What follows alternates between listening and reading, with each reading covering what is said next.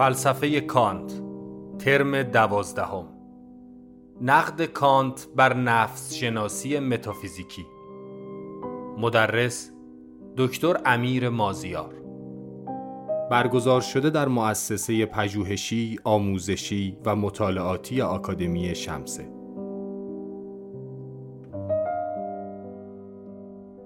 کانت در بخش دیالکتیک استعلایی کتاب نقد عقل محض پس از تعریف عقل و ایده های آن یعنی نفس، جهان و خدا به سراغ یکایک این ایده ها می رود تا نشان دهد عقل نمی تواند شناختی معتبر از آنها ارائه کند.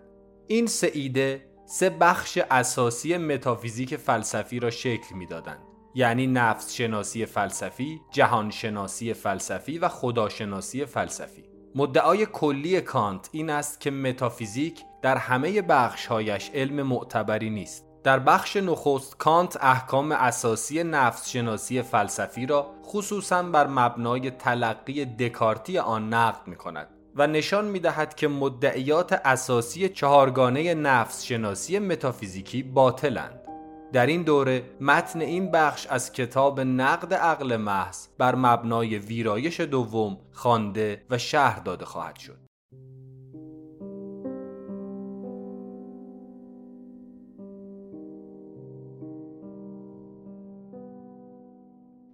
خب می‌دونید که ما داریم متن نقد عقل محض رو می‌خونیم. محور این کلاس خود کتاب و خود متن ما متن رو می‌خونیم سعی می‌کنیم همه کلمات متن رو و توضیحاتش رو بخونیم و بر اون پایه شهر میدیم. متنی که در کلاس خونده میشه ترجمه آقای ادیب سلطانی از کتاب نقد عقل محضه که من قبلا گفتم یک ترجمه بسیار بسیار معتبری هست از این کتاب و زبان خاصی داره که باید کم کم سعی کنیم که توی طول کلاس باش معنوس بشیم. ما اصطلاحات رو وقتی که می‌خونیم جایگذاری می‌کنیم جایگزین می‌کنیم اصطلاحات معنوستر رو می‌گذاریم اونجا. ولی مبنای خواندن ما همین متن هر جا اگه اختلافی با ترجمه هست که به نظر من مهم باشه بهش اشاره می‌کنم.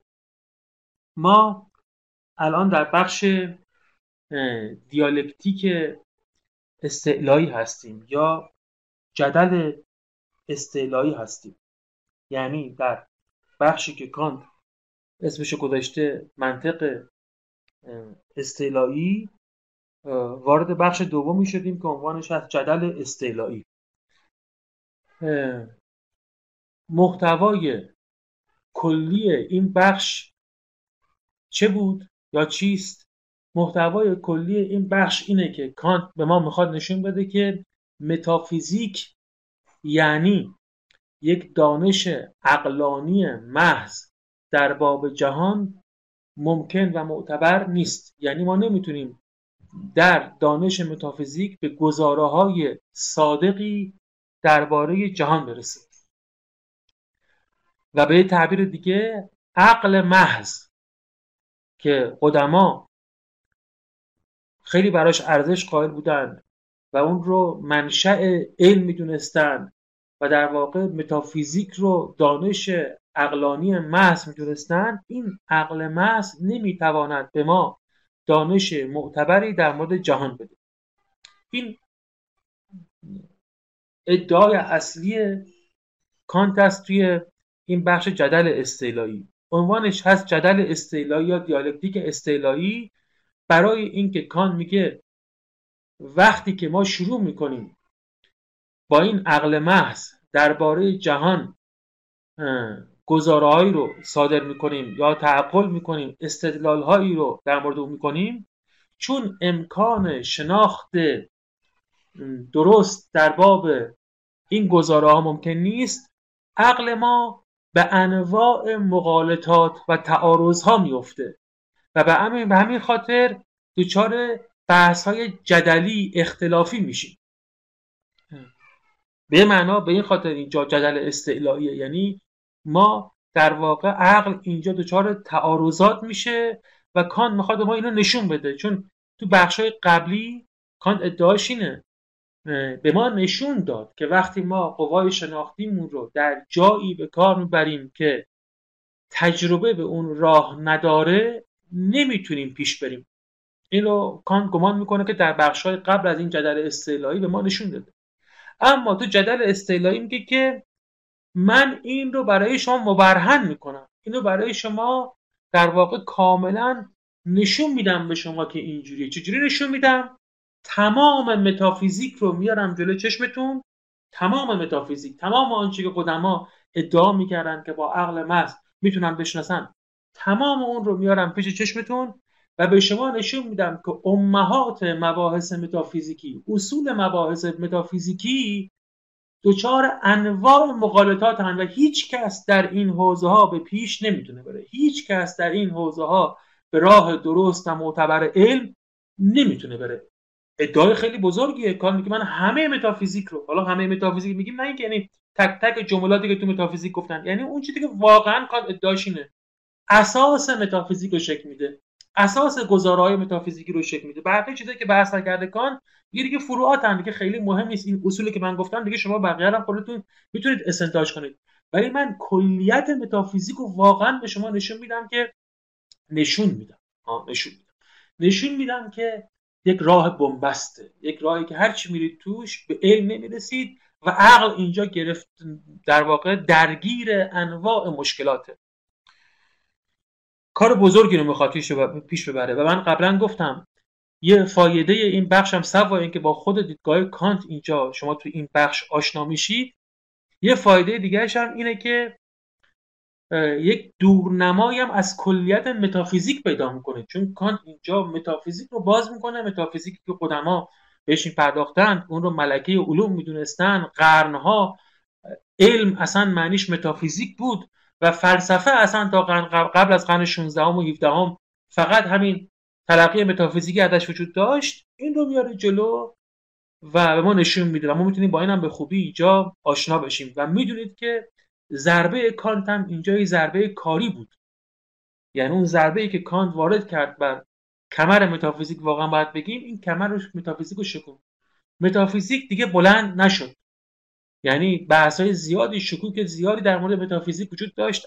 از دوران قرن 15 هم 16 هم بحث های خیلی جدی از وقتی که هیمنه فلسفه قرون وسطا شکست از عالم قرون وسطا ما خارج شدیم تردیدهایی در مورد متافیزیک وجود داشت.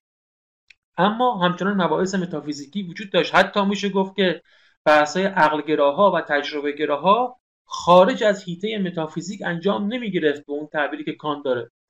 اما این کانت بود که ضربه آخر رو به متافیزیک زد و گفت این متافیزیک ما رو به هیچ جایی نمی‌بره و نه تنها این کارو کرد بلکه راهی رو نشون داد برای فلسفه های آینده ای که می‌تونن فلسفه باشن اما متافیزیکی نباشن.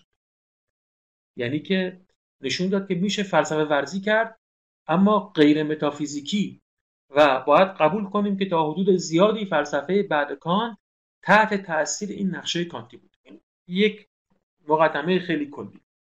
ما این بحث رو وارد شدیم. الان وسط بحثیم. کانت مفهوم عقل رو مفهوم عقل محض رو به ما گفت و نه تنها اینو گفت به ما گفتش که این عقل محض سه تا ایده اساسی داره. سه تا ایده اساسی داره. یعنی وقتی در مورد جهان فکر می‌کنه احکامی صادر می‌کنه گزاره هایی رو صادر می‌کنه همه این گزاره ها معطوف به سه مفهوم اصلی هستن. سه مفهوم اصلی. همین سه مفهوم از دیدگاه کان و جز این ستا عقل مفهومی نداره. ما مفاهیم زیادی داریم توی جهان مفاهیم تجربی داریم. توی خود کان دیدید مفاهیم فاهمه رو داریم که خیلی هم مهم بودن. دوازده مفهوم فاهمه رو داشتیم مثل جوهر مثل علت مثل وجود مثل امکان. این مفاهیم رو داریم. اما اون قلمروی که کانت اسمشو می‌ذاره قلمروی عقل اون سه تا مفهوم داره که کانت بهشون میگه ایده های عقل محض. با اصطلاح آیدیا با اصطلاح ایده. از اونها صحبت می‌کنه. باز قبلا دیدیم که چرا کانت اصطلاح ایده رو به کار می‌بره. میگه که من تشابهی میجویم در این اصطلاح با اونچه که افلاتون به کار برده بود و به این خاطر استفاده می‌کنم این لفظ ایده رو. فقط و فقط عقل سه تا ایده داره. چی اون ستا نفس جهان و خدا. حالا با به گناه دیگه هم این رو گفته ولی این ستا در واقع شاخصترن. به این صورت صورت بندیشون نفس جهان و خدا. عقل عقل مس فقط این ستا ایده رو داره. و بنابراین همه اون چی که تو قلمرو دانش مربوط به عقل محض میگنجه تو دانش متافیزیک میگنجه حول این ستا مفهوم محوری سامان پیدا کرده. یعنی یا نفس شناسی متافیزیکی داریم یا جهان شناسی متافیزیکی داریم یا خداشناسی متافیزیکی داریم؟ این ستا قلم رو تو این ستا قلم رو باز ممکنه مفاهیم دیگه زیل اینا بگنجن احکامی داشته باشن. ولی هر حکم و مفهوم عقلی که داریم در این ستا حوزه و زیل این ستا ایده سامان می‌گیره. خارج از این چیزی نیست.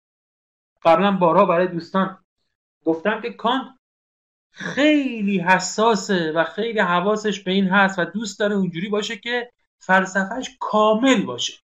یعنی مرزبندیاش قاطع باشن. بگه عقل این است و جز این نیست. بگه فاهمه این است و مفاهیم فاهمه این است و جز این نیست. اصلا فکر می‌کنه که اگه این فهرستایی که ارائه میده کامل نباشن یک خدشه مهمی به فلسفهش واقع در واقع وارد میشه. و خلاف اون چیزهایی که معمولا در مورد کانت در افواه است بارها تو این کلاس تاکید کردیم. کانت خیلی فیلسوف شاید قطعی اندیشیه.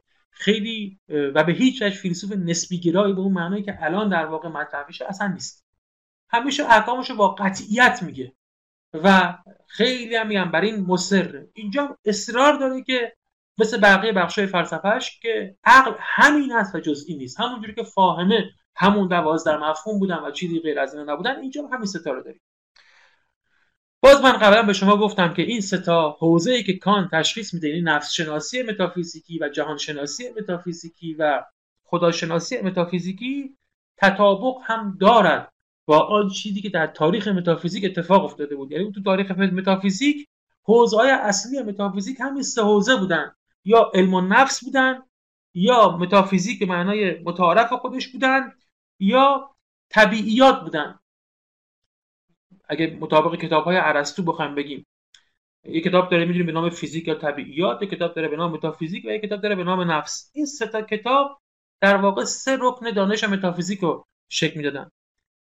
بخشی از این بحث های طبیعات و متافیزیک اون معنای سنتیش با هم مشترک بود که بهش می‌گفتن همین وجود شناسی به معنی الاعم و یک بخشش هم بخش خاصتری بود که بهش می‌گفتن وجود شناسی بالمعنی الاخص. این وجود شناسی بالمعنی الاهم همون جهان شناسیه در اصطلاح کانتی و اون وجود شناسی بالمعنی الاخصش همون الهیاتی که میشه خداشناسی. خارج از این دوتا هم که اون علم‌النفس بود. یعنی تو کتاب های قدما وقتی مثلا ابن سینا می‌خواست متافیز... یک متافیزیسین هم باشه و کتاب در این حوزه بنویسه طبیعیات مینوشت و متافیزیک مینوشت و علم‌النفس مینوشت و این سه تا این سه تا حوزه رو پوشش میده ما الان سر کدوم بحثیم؟ به تدریج کان یکی یکی وارد این ستا بحث میشه. ما الان تو این دوره کلا معطوف به بحث نفس شناسی متافیزیکی هستیم. نفس شناسی متافیزیکی هستیم. که کانت این رو مقدم کرده. بعد وارد جهان شناسی میشه بعد وارد خداشناسی میشه. توضیح میدم که چرا نفس شناسی رو مقدم کرده. این بحث دلیل داره.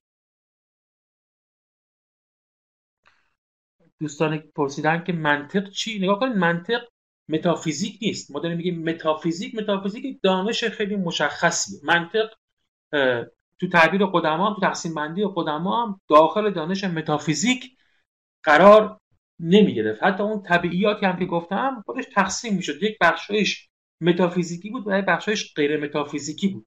همه آنچه که ارسطو گفت متافیزیک نبود. متافیزیک بخشای خاصی داشت.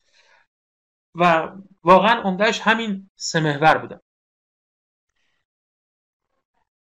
خب ما الان کجا هستیم توی متن؟ ما الان توی متن A 339 B 397 هستیم. این شمارهایی که تو حاشیه صفحات ترجمه یا هر متن انگلیسی که از کان داشته باشید حتما درد شده و نشانه های ارجایی استاندارد هستند به کار کانت یعنی همیشه کار کانت اینجوری ارجا میدن. بنابر اون شماره هایی که توی حاشیه نوشته شده و نه با شماره صفحات کتاب ها.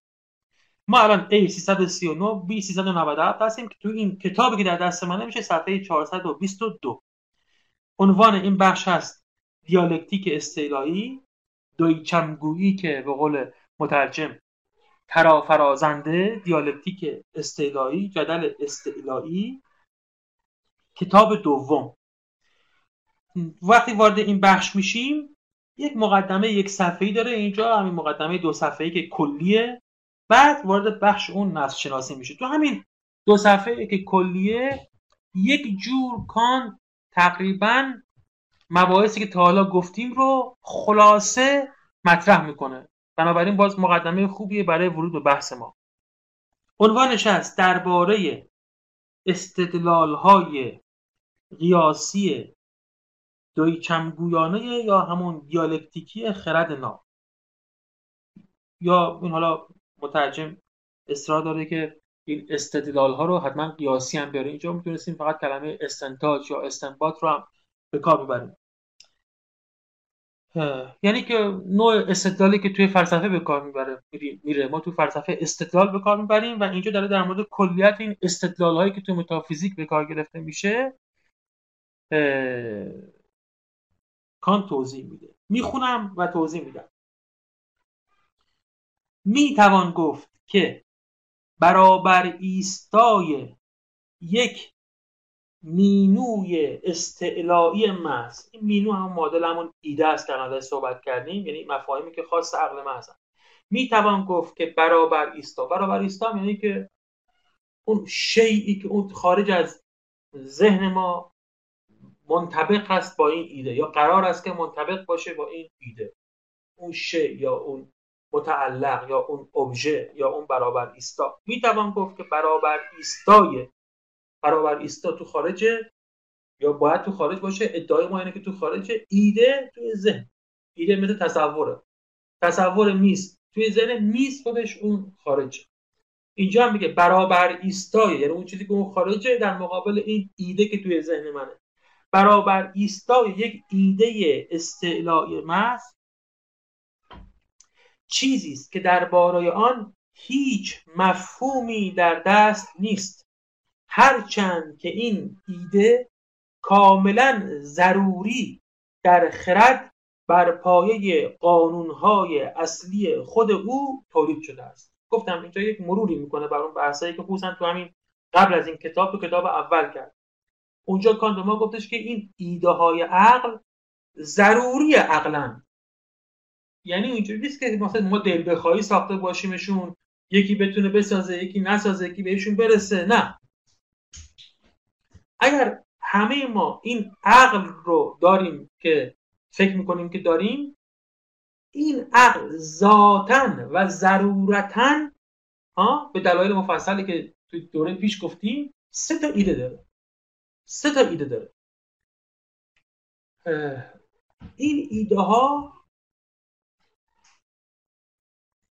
که ما به ضروره به اونا می‌رسیم چاره از اونها نداریم. هیچ مفهوم برابر اونها نداریم. یعنی مفهوم پردازی خاصی و مفهوم پردازی خاصی به اونها نرسیدیم. اینجا که مفهوم میگه منظورش اینه که یعنی یک سری مفاهیمی که یک برابرهای تجربی و واقعی داشته باشه و با اونها بتونیم این ایده رو بفهمیم. نه میگه اینا ایده محضی که در واقع ما مفاهیم دیگه در مورد اونها نداریم. و ذاتی عقل هستن. عقل اینها رو به ضرور ایجاد کرد. زیرا در واقع نیست. در مورد برابر ایستایی که برای طلب خرد این یعنی همون طلب عقل مکفی باشد هیچ مفهوم فهم یعنی چنان مفهومی که بتواند در یک تجربه ممکن نشان داده شود و سهیدنی سهیدنی یعنی شهود شدنی. شهود شدنی تو فلسفه کان یعنی چیزی که به ادراک حسی در بیاد. به ادراک حسی در بیاد. ممکن نیست. نکنید تو این جمله اون مفهوم یعنی اون عبارت اون بالا رو گفت هیچ مفهومی نیست و توضیح داد. منظورش چی بود اونجایی گفتش که ما از ایده عقل هیچ مفهومی نداریم. میگه منظورم از اینکه گفتم هیچ مفهومی نداریم یعنی هیچ کدام از مفاهیم فاهمه معادل نمی‌تونن نمی‌تونن در توضیح مثلا نفس بیان در توضیح خدا بیان و مثلا از اینها استنتاج شده باشه از مفهوم از این نوع مفاهیم فاهمه استنتاج شده باشه. این مفاهیم فاهمه چیزایی هستن که بالاخره ربط و نسبتی با یک تجربه ممکن دارن. یعنی یک سهم تجربی دارن یک بخش تجربی دارن یک پای بالاخره در تجربه دارن.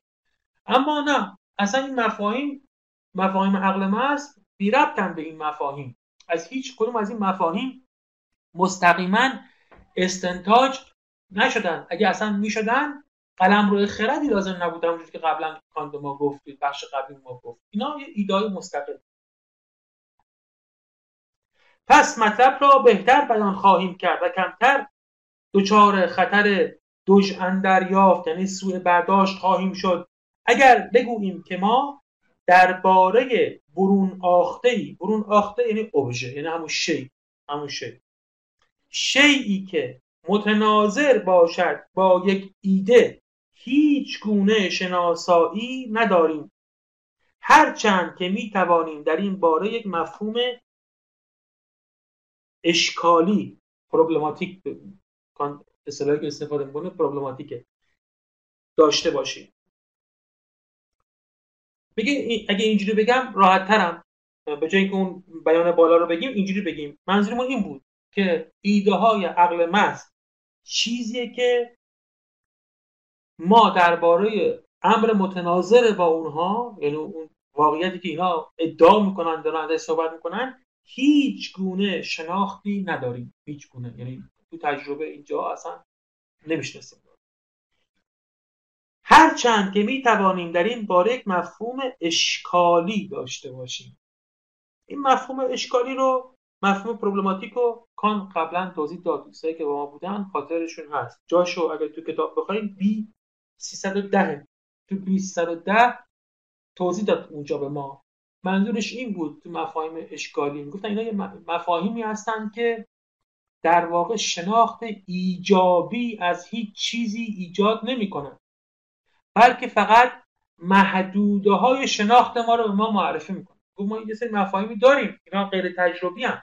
اما در واقع مفاهیم غیر تجربی هیچ چیزی در مورد جهان به ما نمیگن.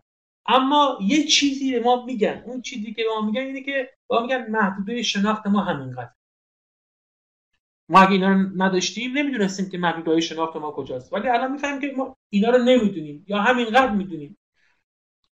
مفهوم اشکالی مفهوم هایی هستن که محدوده های شناخت ما رو برای ما روشن می‌کنه. حالا میگم این همه ادعاست و دوستانی که اینا رو نخوندن دچار استراب نشن. بعدا می‌تونید رجوع کنید. ولی کار داره میگه وارد بحثش که میشه دیگه با این مفاهیم کار نداره. فقط داره به حالا ما چه مباحث رو طی کرد اینک دست کم واقعیت استعلایی ذهنی مفهوم های نابخرد منوط بدان است که ما به وسیله یک قیاس قیاس ضروری به چنین ایده هایی رهنمون شد بنابراین چنان قیاس هایی وجود خواهند داشت که هیچ گونه مقدمه های تجربی را آرمینی تجربی را در خود نمی جانند و به میانجی آنها ما از آنچه می‌شناسیم چیز دیگری را نتیجه می‌گیریم که از آن چیز دیگر مفهومی نداریم. و با این همه به وسیله یک فرانمود پرهیز ناپذیر بدان چیز دیگر واقعیت عینی میبخشیم. میگه این ایده ها چجوری برای ما حاصل شدن؟ این ایده های عقل محض ظاهرا اینجوری حاصل شدن که ما به وسیله استدلال اینا رو ساختیم. به وسیله قیاس خردی ضروری. به وسیله استدلال ضروری به اینا رسیدیم.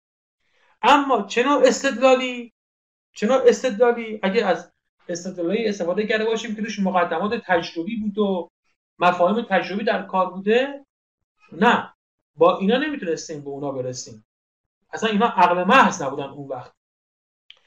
بنابراین چنان قیاس هایی وجود خواهند داشت که هیچ گونه مقدمه های تجربی را در خود نمی و به میانجی آنها ما از آنچه می‌شناسیم چیزهای دیگری را نتیجه می‌گیریم که از آن چیز دیگر مفهومی نداریم. اصلا استدلال عقلی محض گویی که اینجوریه دیگه. تو متافیزیک باید اینجوری استدلال کنن. از شناخت های عقلی محض یک نتایجی می‌گیریم در مورد مفاهیمی که هیچ ایدایی هیچ شناختی ازش نداشتیم. این ادعای متافیزیسیانه. کان بعدا جلو میره و میگه که آیا اصلا چه استدلالی داریم؟ اینا که ادعا می‌کنن استدلالشون کجاست؟ چجوری فکر می‌کنن که به اینها رسیدن؟ اینا رو برای ما باز می‌کنن ولی ادعا اینه اونا میگن که ما در واقع با این مسیر میریم و به این مفاهیم می‌رسیم. و با این همه به وسیله یک فرانمود پرهیز ناپذیر این فرانمود ترجمه حالا تو متن انگلیسی ایلوژن کانت هم معادلش رو تو آلمانی به کار می‌بره که واژه‌ای که مفهوم یک نوع در واقع برنامه اصلیش وهمه پندار پندار وهم خطاست. حالا ترجمه کرده اینجا آقای ادیب سلطانی رو به به فرار نموده. تصوری که تصور ساختگی تصوری که مطابقی توی جهان نداره. میگه بالاخره ما با این به یک تصوری می‌رسیم. تصوری که پرهیز ناپذیره پرهیز ناپذیره همون چیزی که اول توضیح دادیم. یعنی کان میگه که مفهوم خدا برای ذهن ما پرهیز ناپذیره یعنی ما هر کار کنیم بالا بریم پایین بیایم چپ بریم راست بیایم ذهن ما عقل ما مفهوم خدا رو تولید می‌کنه. جوری که دفعه پیش توضیح دادیم اصلا مسیر استدلال های عقلی ما یه جوریه که ما رو به خدا میکشونه. حالا دوباره اینجا می‌بینیم که این بخش هم دوباره کان توضیح میده تو بحث خداشناسی. پرهیز ناپذیره این معنیش نیست که درسته که هست که وجود داره. نه ذهن ما ناگزیر به اینجا می‌رسه. ولی همین باید برسیم ببینیم که آیا اون چیزی که ذهن ما ما رو ناگزیر به اونجا میرسونه آیا واقعا وجود داره؟ خارج از ذهن ما وجود داره واقعیت عینی داره. از این رو این گونه قیاس ها از نگرگاه نتیجه خود مرجحن میبایستی قیاس های خرد پردازانه نامیده شوند. حالا باز این مدلی که آیا ادیب سلطانی سلطانی گذاشته ترجمه های انگلیسی من میگن خرد وارانه یا شبه عقلانی. شبه عقلانی. یعنی که ظاهرا عقلانیه عقل ما داره این کارا رو می‌کنه ولی یه اشکالی اینجا هست. ها این با این اصطلاح کان می‌خواد اینو بگه. خرد وارانه اینجا گذاشته حالا یا خرد پردازانه یعنی بافته این واژه در واقع معناش اصلش یعنی بافته عقل. یک اصطلاحی اینجا داریم که بافته عقل. سوفیستیکال نیست. سوفیستیکال یعنی نمی‌خواد بگه اینا مقالطی هن. اینا مقالطی نیستن اینا رو فرقاش جلوتر میگه. ولی در واقع می‌خواد بگه که کاربرد عقل به این معنی که عقل اینها رو می‌سازه ساخت و بافته عقلن ها ولی اینا رو با استدلال عقلی به طور کلی جدا می‌کنه چون استدلال عقلی رو خیلیش اصلا درستن معتبرن. یعنی ما خارج از این حوزه عقل محض قیاس به کار می‌بریم استدلال به کار می‌بریم همش هم عقلی می‌تونه باشه و کان هیچ اشکالی بهش نداره. ولی اینایی که رهنمون میشن به ایده های عقل محض. یعنی خدا رو اثبات می‌کنن صفات خدا رو اثبات می‌کنن یا خدا رو انکار می‌کنن یا صفات خدا رو انکار می‌کنن یا نفس مجرد رو اثبات می‌کنن یا نفس مجرد رو انکار می‌کنن. می‌دونی که کان با هر طرف این قضیه کار داره. نه اثباتش برای ما ممکنه نه انکارش برای ما ممکنه. اینا در واقع به قول مترجم خرد پردازانه یا شبه عقلی یا خرد بافانه هستن. خرد بافانه هستن. از این و این گونه قیاس ها از نگرگاه نتیجه خود مرجحا میبایستی قیاس های خرد پردازانه نامیده شوند تا قیاس صرف قیاس. هرچند که به مناسبت نحوه تکوین خود به خوبی می‌توانند قیاس های خردی نام گیرند. گفتم این دو کلمه ای که اینجا مترجم استفاده می‌کنه به نام قیاس خردی تو متن آلمانی تو متن انگلیسی همینا یک کلمه است. به هم معنی قیاس و استدلال همش معنی استدلال اومده. ولی مترجم به دلایلی که حالا چون مفصل بحث این معادل گذاریاش اینا رو اینجوری به کار می‌بره. اذیتتون نکنه این واژه خردی. همش یعنی همون استدلال. استدلالی که عقل انجام میده. کان میگه که به معنا بر اینا عقلانی هم عقل انجام میده. حتی ضوابط عقلانی هم اینجا درست به کار رفته شده. مشکل چندانی توشون نیست. ولی همونجوری که خواهیم دید برای اینکه با اون استدلالهای معتبر قاطی نشه بهتر اینا رو جدا کنیم. همینجا الان توضیح میده. میگه که چه؟ میگه که با اینکه من میگم اینا رو باید بگیم خرد پردازانه و اینا رو خوبه که از اون یاسای عقلی معمول جدا کنیم. اما حواستون باشه اینا واقعا هم عقلی هستن. نه اینکه عقلی نباشن مثلا مقالطی باشن به اون معنای معمول و متعارف کلمه. همچون توضیح میده. میگه چه اینا افسانه پردازانه ساخته نشدن. اشتباه نبود مثلا یه کسی هم فکر کنه به مثلا برسه به این نفس وجود داره یا بگه نفس وجود نداره یا خدا وجود داره. بگیم که مثلا اشتباه کرد. تخیلی مثلا یه چیز خیالی درست کرد. نه نه اینا اینجوری اینا خیلی جدیه امتیاز کان تو این بحث اینه که حرف رقیب و جدی گرفته. میگه نه اینا خیلی جدیه اصلا عقل انگار ولش کنی به حال خودش. و خیلی هم درست و دقیق کار کنه می‌رسه به اینکه خدا هست. اگه ولش کنی به حال خودش خیلی هم درست و دقیق کار کنه می‌رسه به اینکه نفس مجرد وجود دارد. واقعا انگار اینجوریه. بنابراین نه اینجا عقل درست کار کرده. به معنای معمول کلمه به معنای متعارف کلمه. افسانه نبافته حواس اون باشه تصادفا هم به وجود نیومدن. این یه اشتباهی مثلا تو منطق یه کسی میگه استدلالی کردی بعد میگه نگاه کن اون مقدمه رو اشتباه کردی مقدمه دوم رو اشتباه کردی یا این نتیجه از در نمی اومد شما نگاه می‌کنید میگه آره حواسم نبود. این مقدمه رو دقیق به کار نبرده بودم. تصادفی اشتباه کردم. میگه نه اصلا اینجوری نیست. اینجا هیچ اشتباه تصادفی در کار نیست. نه کسی وهم و خیال بافته نه دچار یک اشتباه تصادفی شد بلکه از طبیعت خود خرد ناشی شدن. اینا طبیعت خرد. یعنی اگه ما باشیم و عقل ما باشیم و عقل عقل ما رو انگار به ضروره به اینجا میرسونه. بنابراین قدما که ارسطو بود افلاتون بود ابن سینا بود آکویناس بود دکارت بود اینا عقول عالم بودن. عقول عالم بودن. اینا اشتباه نکرده بودن که مثلا متافیزیک ساخته بودن. طبیعت خرد راه می‌برد به متافیزیک و طبیعت خرد توش این گزارها اثبات می‌شد که نفس انگار نوع خیلی انگار قاطع که نفس وجود دارد که نفس مجرد است که نفس بسیط است که خدا وجود دارد به امثال هم اما یه چیز اشتباه مهلک و بزرگی اونجا بود که اینا به اون متوجه اون نبودن. نه اینکه از این اشتباهات معمول کرده باشن. که من کان اینو می‌خوام توضیح بدم. اینا خطای استعلایی کردن. که من کان اینو می‌خوام توضیح بدم. میگه بله اینها سفسته هاین اما نه از آن آدمیان بل همانا از آن خود خرد ناب. خیلی جمله دقیقیه تو کان و خیلی مهمه تو فلسفه کان. بخشی از فهم فلسفه کان تو همین جمله است. میگه اگه من میگم اینا اشتباهن مقالطن که اصلا اسم این فصل همش مقالطن سلام می‌خونیم اینا مقالطه نیست به اون معنی معمول کلمه که گفتیم تو داری مقالطه می‌کنی تو داری مقالطه می‌کنی. داره مقالطه اتفاق میفته کی داره مقالطه می‌کنه؟ خود عقل. خود عقل. خیلی سنگینه. البته فلسفه کانت به همین سنگینیه دیگه. یعنی چی؟ یعنی کانت این کارو کرد. گفت آقا خود عقل ما اشکال داره. خود عقل ما. ما تا حالا فکر می‌کردیم که مثلا آدما عقل درست به کار نمی‌برن بد به کار می‌برن با دقت به کار نمی‌برن تمرکز کافی ندارن اطلاعاتشون کافی نیست.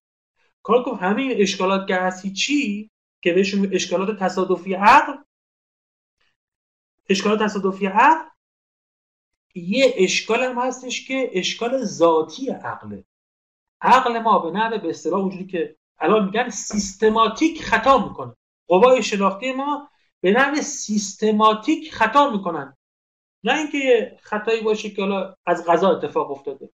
بله این خطا خارج از اراده انسان این تابع اراده انسان نیست.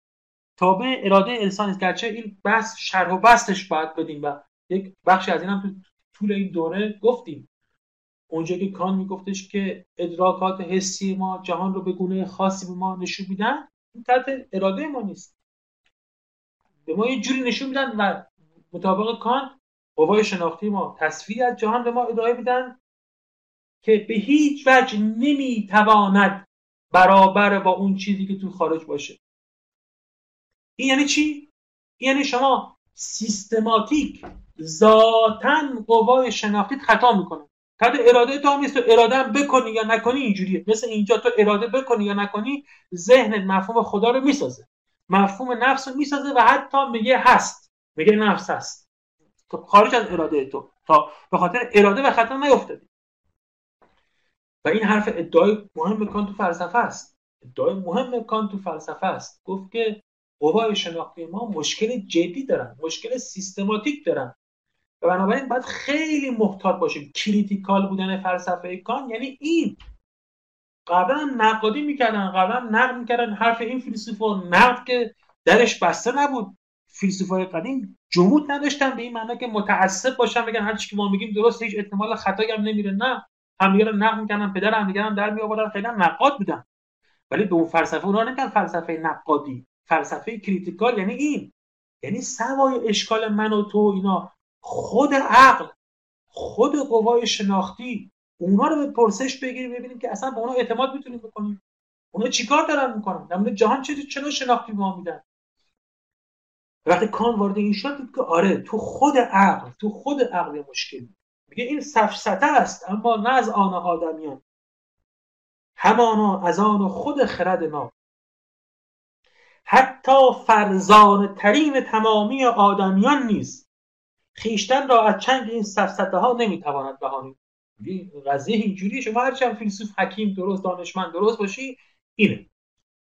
و هرچند شاید بسی پس از بسی تلاش بتواند خود را از خطا مسون دارد ولی از فرانمودی یعنی همون تصوری که تصور در واقع خطایی که وی را همواره می آزارد و به سخریه می‌کشد هرگز کاملا رها نتواند.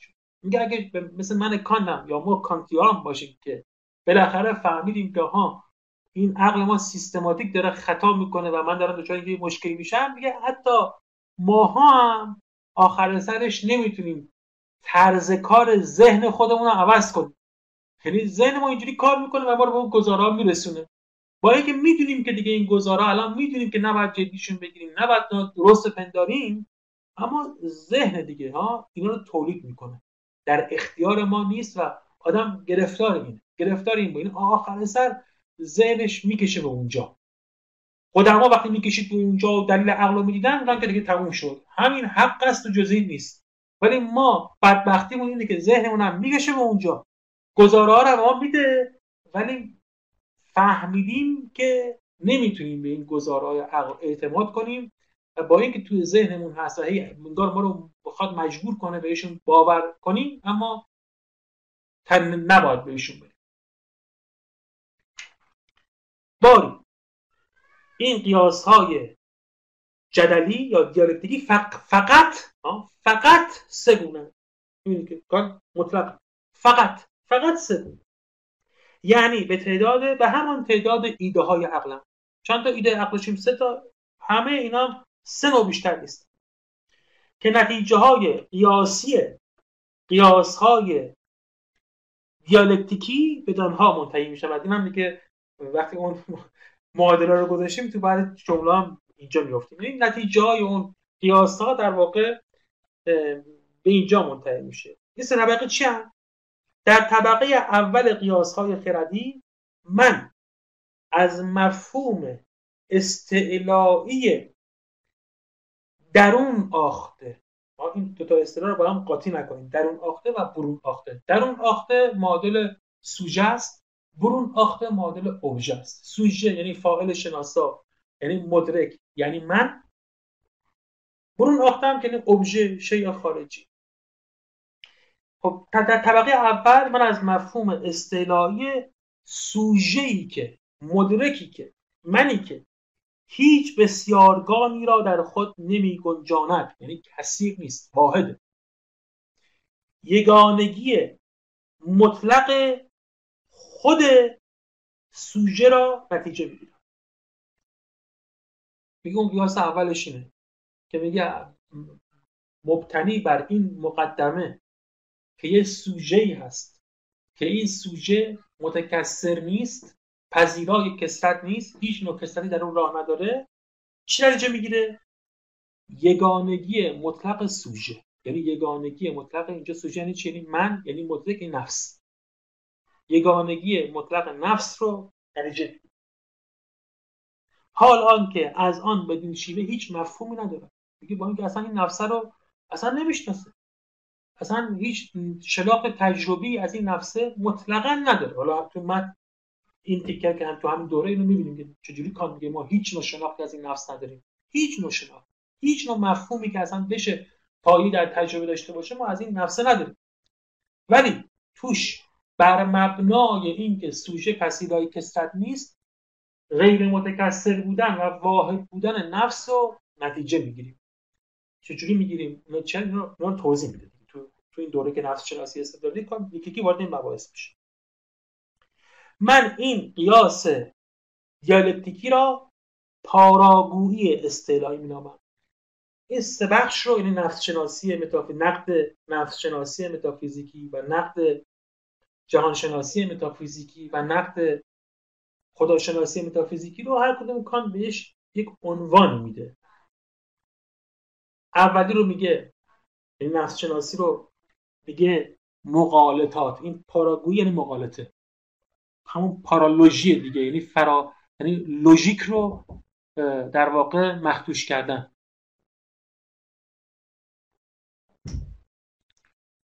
لوژیک رو مخدوش کردن مقالطه است.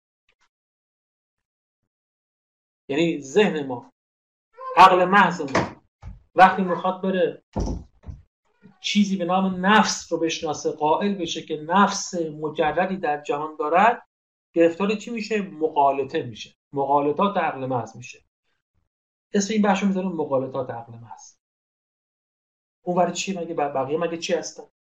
طبقه دوم قیاس های خرد پردازانه خرد بافانه یا شبه عقلی معطوف است به مفهوم استیلایی تمامیت مطلق سلسله شرطها برای هر پدیدار داده شده به طور کلی و من از اینکه درباره یگانگی همنهادی نامشروط سلسله در یک طرف همواره مفهومی دارم که با خود متناقض است درستی یگانگی طرف مقابل را نتیجه می‌گیرم که باز درباره آن نیز هیچ گونه مفهومی ندارم. ندارم. من حالت خرد یعنی همون عقل را در این قیاس های دیالکتیکی به قول مترجم ناموسان پیکاری یا جدلی و طرفینی بودن عقل ناب مینامم. این بهش میگن آنتیگونی آنتیگونه ها آنتیگونی ها الان این توضیح میدم ولی جزئیات این بحث رو الان ذهنتون رو درگیر نکنید. سر جاش این اصطلاح کاملا این عبارت کاملا توضیح داده میشه. دوستان قبل ما بودن فکر می‌کنم می‌دونن که چیه؟ اونایی که نبودن جزئیاتش رو تا کار توضیح میده. ما پس یک نفس شناسی استدلالی داریم. تو اون بنیان کار اونجوری که از اینکه نفس موضوع کسرات یعنی مدرک سوژه موضوع کسرات واقع نمیشه نتیجه می‌گیریم که یک سوژه مطلقا واحدی وجود داره. اینجا اسمش کار می‌ذاره بحث مقالطات عقل یه بخش دیگه داریم کان اسمش می‌ذاره قضایای جدلی و طرفین عقل محض که این خیلی مشهور شده دیگه. آنتیگونی ها اینا این خیلی مشهور شده. معمولا اصلا میگن که همین رو گاهی به عنوان کل این مبحث دیالکتیک عنوان می‌کنن. ولی این دقیقا مال این بخش دومه نه کل این بحثا تو این بخش چی اتفاقی میفته این توضیح الان می‌خونم. توضیح مفصلش توضیح مختصر مفصلش باشه سر جای خودش. میگه اینجوریه. معطوف است به مفهوم استعلای تمامیت مطلق سلسله شرط برای هر پریدار داده شده به طور کلی. پریدار چیه؟ یک کتاب. ما یک کتاب الان داریم. جوری دست من یک کتاب. یه پریدار این کتاب مشروط وجودش مشروط به یه سری شرط هاست دیگه. این چجوری شد این کتاب به وجود ما شرط های این رو به وجود آوردن. مثلا کاغذ بود نمی‌دونم نخ بود چسب بود. این کاغذ و نخ و چسب به شکلی به کار بسته شدن. خود اون کاغذ و چسب و اینا هم مشروط به شرایطی یعنی. خود اونا هم چیزایی ایجاد کرده. خود اون چیزا هم باز شرایط ایجاد کرده. یک سلسله از شرایط پس در کارن تا این پدیدار به وجود آمد مجموعه این شرط ها جهان دیگه. مجموعه این شرط ها جهانه. مجموعه شرط هایی که این پدیدار رو ایجاد کرد. طبقه دوم قیاس ها معطوفند به تمامیت مطلق سلسله شرط ها برای هر پدیده داده شده به طور کلی. خب حالا تو این که بهش این سلسله شرط همون جهانه. حالا تو این تو اینا چجوری استنتاج می‌کنه عقل؟ و من از اینکه درباره یگانگی هم نهاد یگانگی هم نهاد یعنی وحدت ترکیبیه. نامشروط سلسله در یک طرف در یک طرف. من از اینکه درباره یگانگی یا وحدت ترکیبی نامشروط سلسله در یک طرف همواره مفهومی دارم که با خود متناقض است درستی یگانگی طرف مقابل را نتیجه می‌گیرم توش استنتاج اینجوریه. در واقع توش یک وضعیت رو ما نشون میدن در مورد جهان در سلسله شرط ها که به یک نتیجه در واقع متناقض کشیده میشه. مثلا توش می‌خوام بگن که جهان آغازی داره. سلسله شرط ها رو تا اون آغاز در واقع مثلا دنبال می‌کنن بعد میگن که آها اگه جهان آغاز داشته باشه به این مشکل دچار میشیم. بنابراین یعنی به تناقض میفته بنابراین باید بگیم که جهان آغازی ندارد. یا همون استدلال مشهوری که ما می‌کنیم میگیم که هر علتی معلولی علتی می‌خواد این سلسله علت ها باید به آغازی خط بشه. اگه اون آغازم خودش دوباره علت بخواد این سلسله تموم نمیشه. ما دچار مشکل و تناقض میشیم. پس قبول می‌کنیم که مثلا یک علت نخستینی وجود داره. همیشه اینجوریه دیگه. وقتی ما تجربه نداریم چیزی رو ندیدیم اینجوری معمولا اثبات می‌کنیم. یعنی می‌رسیم به یک بحث متناقضی یک شرط یک فرض وضعیت رو در نظر می‌گیریم.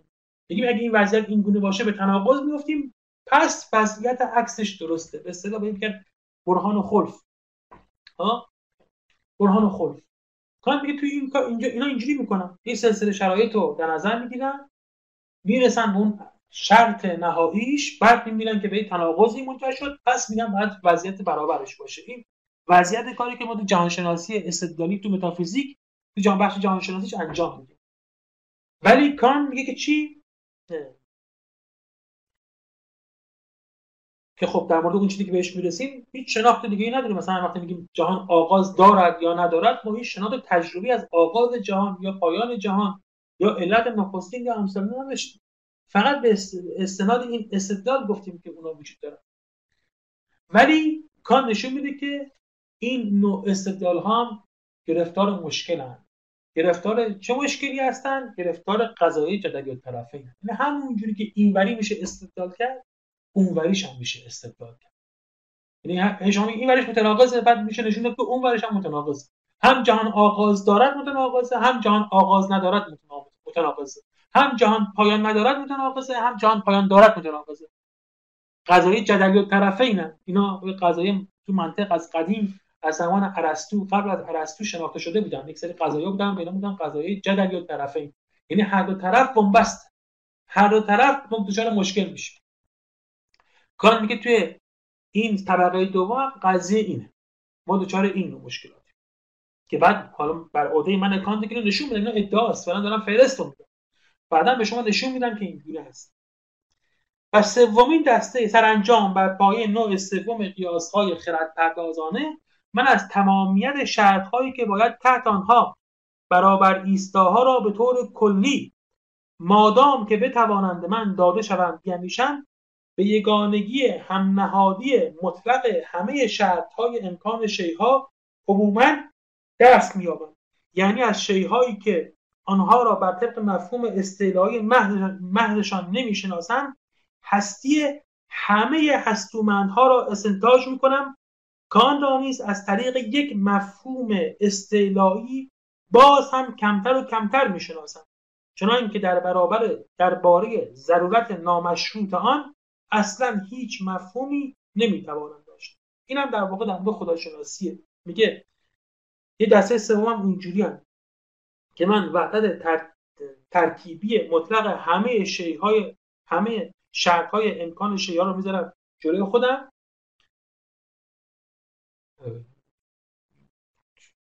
اموری که هیچ شناخت مستقیم ازشون ندارم و هستی همه اینا رو موکول می‌کنن به یک هستی که هستی همه هستومند هست شرط امکان همه هستومند هست هستی همه هستومند ها رو استنتاج می‌کنن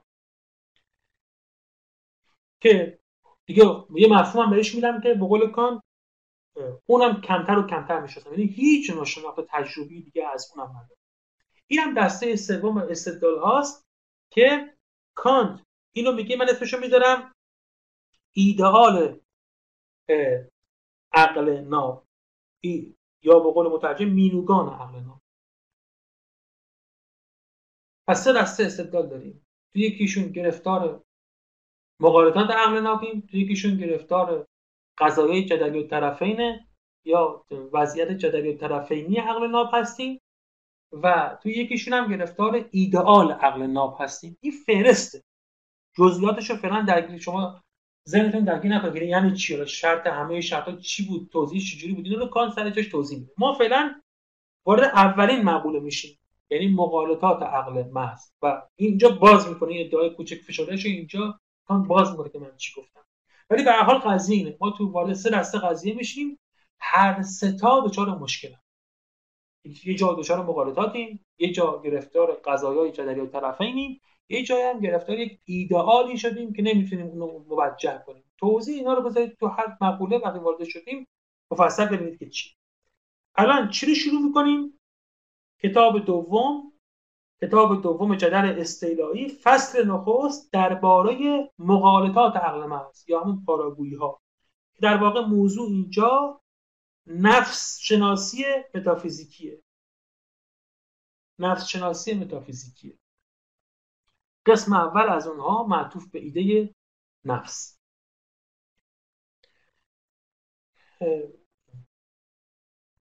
گفتم که علم نفس یه بخش خیلی مهم و جدی از متافیزیک قدما بود. ولی بخشی بود که معمولا بعد از دانش متافیزیک و طبیعیات بهش پرداخته می‌شد. یعنی اگه تو کتاب های متافیزیسین ها مثل نمی‌دونم ابن سینا آکویناس تو خود ارسطو اینا ببینید خب بحث اساسی یا بنیان اساسی متافیزیک تو خود کتاب متافیزیک ریخته میشه. خود کتاب متافیزیک هم پوشانی های زیادی داره با کتاب فیزیک. و کتاب علم‌النفس هم هست که توی علم‌النفس در واقع اون از همون داده‌های متافیزیکی داده‌هایی در مورد نفس هم استنتاج میشه. تو ابن سینا اینا اینجوریه یعنی کتاب متافیزیکشون کتاب ماورا طبیعه اونجا اصله. و علم‌النفس هم هست ولی فرعی است بر این درخت متافیزیک بر این کتاب متافیزیک. اما جالبه که اینجا که کانت می‌خواد وارد این بحث متافیزیک باشه علم و نفس رو و نفس شناسی متافیزیکی رو مقدم کرده. اینکه چرا کرده؟ وقتی متن رو می‌خونیم مشخص میشه. در واقع به این خاطر می‌کرده که الگوی تفکر متافیزیکی در دوره کانت عقلگرایی و متافیزیک دکارتی بود. یعنی وقتی دوره کانت گفتم متافیزیک قهرمان قلمرو متافیزیک تو این دوره دکارت. دکارت. و شما می‌دونید که فلسفه دکارت از کجا شروع میشه؟ از من می اندیشم پس هستم. از این جمله مشهور کانت کانت فلسفه دکارت از این من هستم که مبتنی بر این من می اندیشم هست شروع شده. از من اندیشنده. فلسفه دکارت از من اندیشنده شروع میشه. دوستانی که می‌دونن که خب می‌دونن اونایی که نمی‌دونن تو مسیری بحث مجبوریم که این رو باز کنیم که این من اندیشنده تو دکارت چیه و چیکار می‌کنه و چرا متافیزیک از این من اندیشنده شروع میشه. چون الگوی دکارتی متافیزیک از این نفس شناسی از این من شناسی خاص شروع شد دکارت از این من شروع می‌کنه اول این من اثبات می‌کنه بعد میگه این من یک جوهر مجرد بسیط فناناپذیر مبتنی بر این خدا رو اثبات می‌کنه. مبتنی بر اینها جهان رو اثبات می‌کنه. تو دکارت اینجوری بحث پیش میره. این حتی اثبات خدا مبتنی است بر اثبات نفس و بقیه. یعنی اینقدر جایگاه نفس شناسی و علم نفس دکارتی تو متافیزیک دکارتی مهمه. از اینجا شروع میشه. دکارت هم کانت هم چون اینجا اولا انگار با این متافیزیک رو در روه از اینجا شروع می‌کنه. گرچه این من این حرف معنیش نیستش که کانت فقط داره دکارت رو نقد می‌کنه. نه. وقتی وارد بحث میشیم میگه همه گزارهای متافیزیکی که از افلاتون ارسطو ابن سینا اینا به ما رسیده یا می‌تونیم اونا نسبت بدیم موضوع نقد کانت واقع میشن این نقد به همه اونها به نوعی وارده. ولی شیوه بیانش انگار با توجه به فضای دور زمانش روش متافیزیک کانت یا ترتیب متافیزیک دکارتی رو مد نظر قرار داده. و ظاهرا به این خاطر که اول این مقدم شده این نفس شناسی مقدم شده. حالا توجیه دیگه هم دلیل دیگه هم میشه اینجا دید یا درست کرد. ولی یک توجیهش اینجاست. اون گزارایی هم که اینجا خیلی روش تاکید می‌کنه دقیقا گزارایی هستن که تو دکارت خیلی برجستن. باز معنیش نیست که تو قدما نبودن. نه تو قدما اتفاقا بودن و امهات علم و نفس قدما هم همینا بود. ولی به خصوص اینا تو کانت بسیار بس تو دکارت بسیار بسیار برجستن و در واقع خلاصه نفس شناسی دکارتی هستن. یعنی خیلی این متن زیر متن اصلیش گویی که فلسفه دکارت. یا متافیزیک دکارتیه متافیزیک عقلگرایانه دکارتی.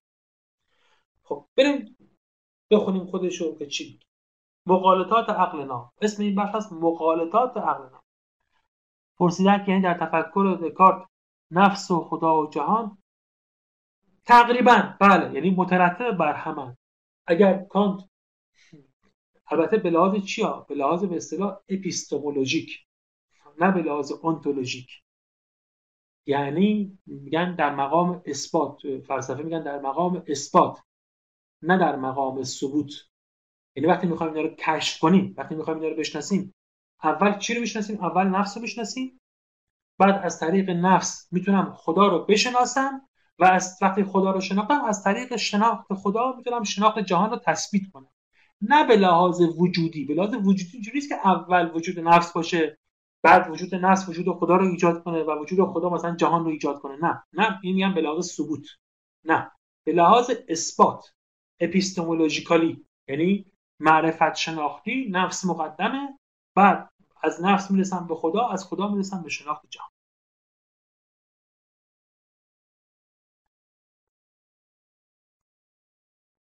برخلاف کانت هم نیست دیگه چون که اینا هر سه ایدای عقلن. دکارت هم اینا هر سه تا ایدای عقلن. کانت دکارت اتفاقا تو دکارت هم بودم خیلی تاکید داره که اینا میگن سه مفهوم میگن سه تصور عقلی هم. خیلی تاکید داره. میگه اینا اصلا میگه به هیچ وجه تجربی نیستن. به هیچ وجه میگه تجربی نیستن. سه مفهوم میگه اینا مفاهیم عقلی هم.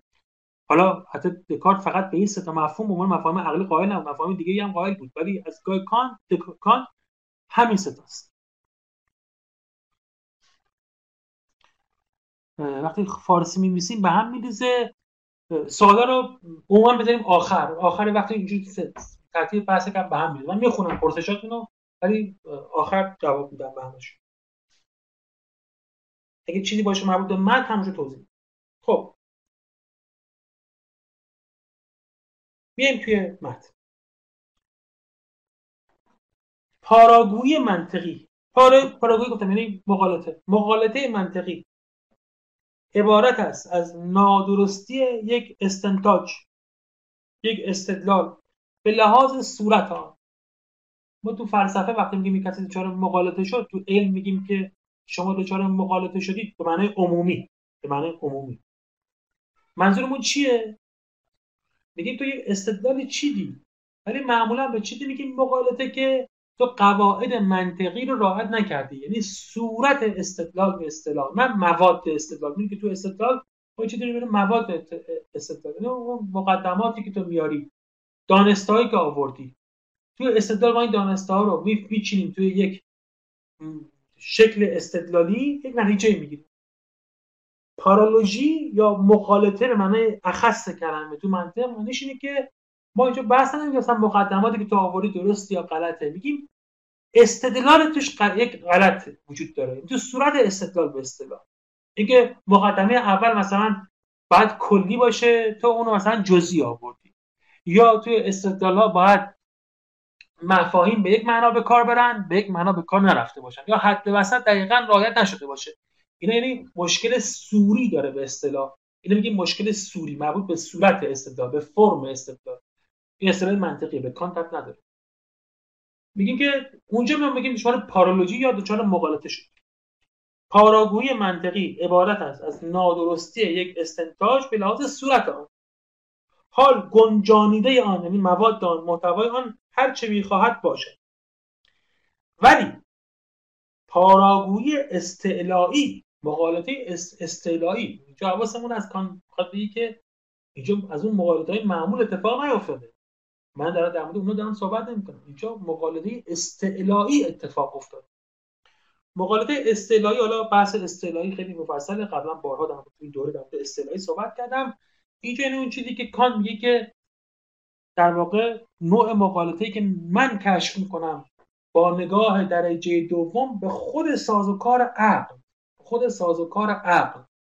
یعنی مقالطه ای که ریشه در کاربرد خود عقل داشته باشه نه فقط در همین بحث منطق سوری و اینا. فعلا اینجا می‌تونید معنای استعلایی رو به همین محدود کنید ولی پاراگویی مقالطه استعلایی دارای یک بنیاد استعلایی است که ما را وامی دارد به لحاظ صورت غلط نتیجه گیری کنیم یعنی بله اینجا یک اشکال تو صورت استنتاج اتفاق افتاده. ولی مبنای این یک مقدمه یا یک خطای استعلایی بوده که توضیح میدم. الان من کان به شما توضیح میدم. بدینسان چنین قیاس کاذب در طبیعت خرد آدمی پایه دارد. یعنی اون خطایی که باعث شده که ما یک استنتاج سوری کنیم بنیادش یک ویژگی ذاتی عقله یک ویژگی ذاتی خرد ماست. وقتی اونجوریه تو طبیعت خرد آدمی پایه دارد و یک پندار باطل پرهیز ناپذیر ایجاد می‌کنه.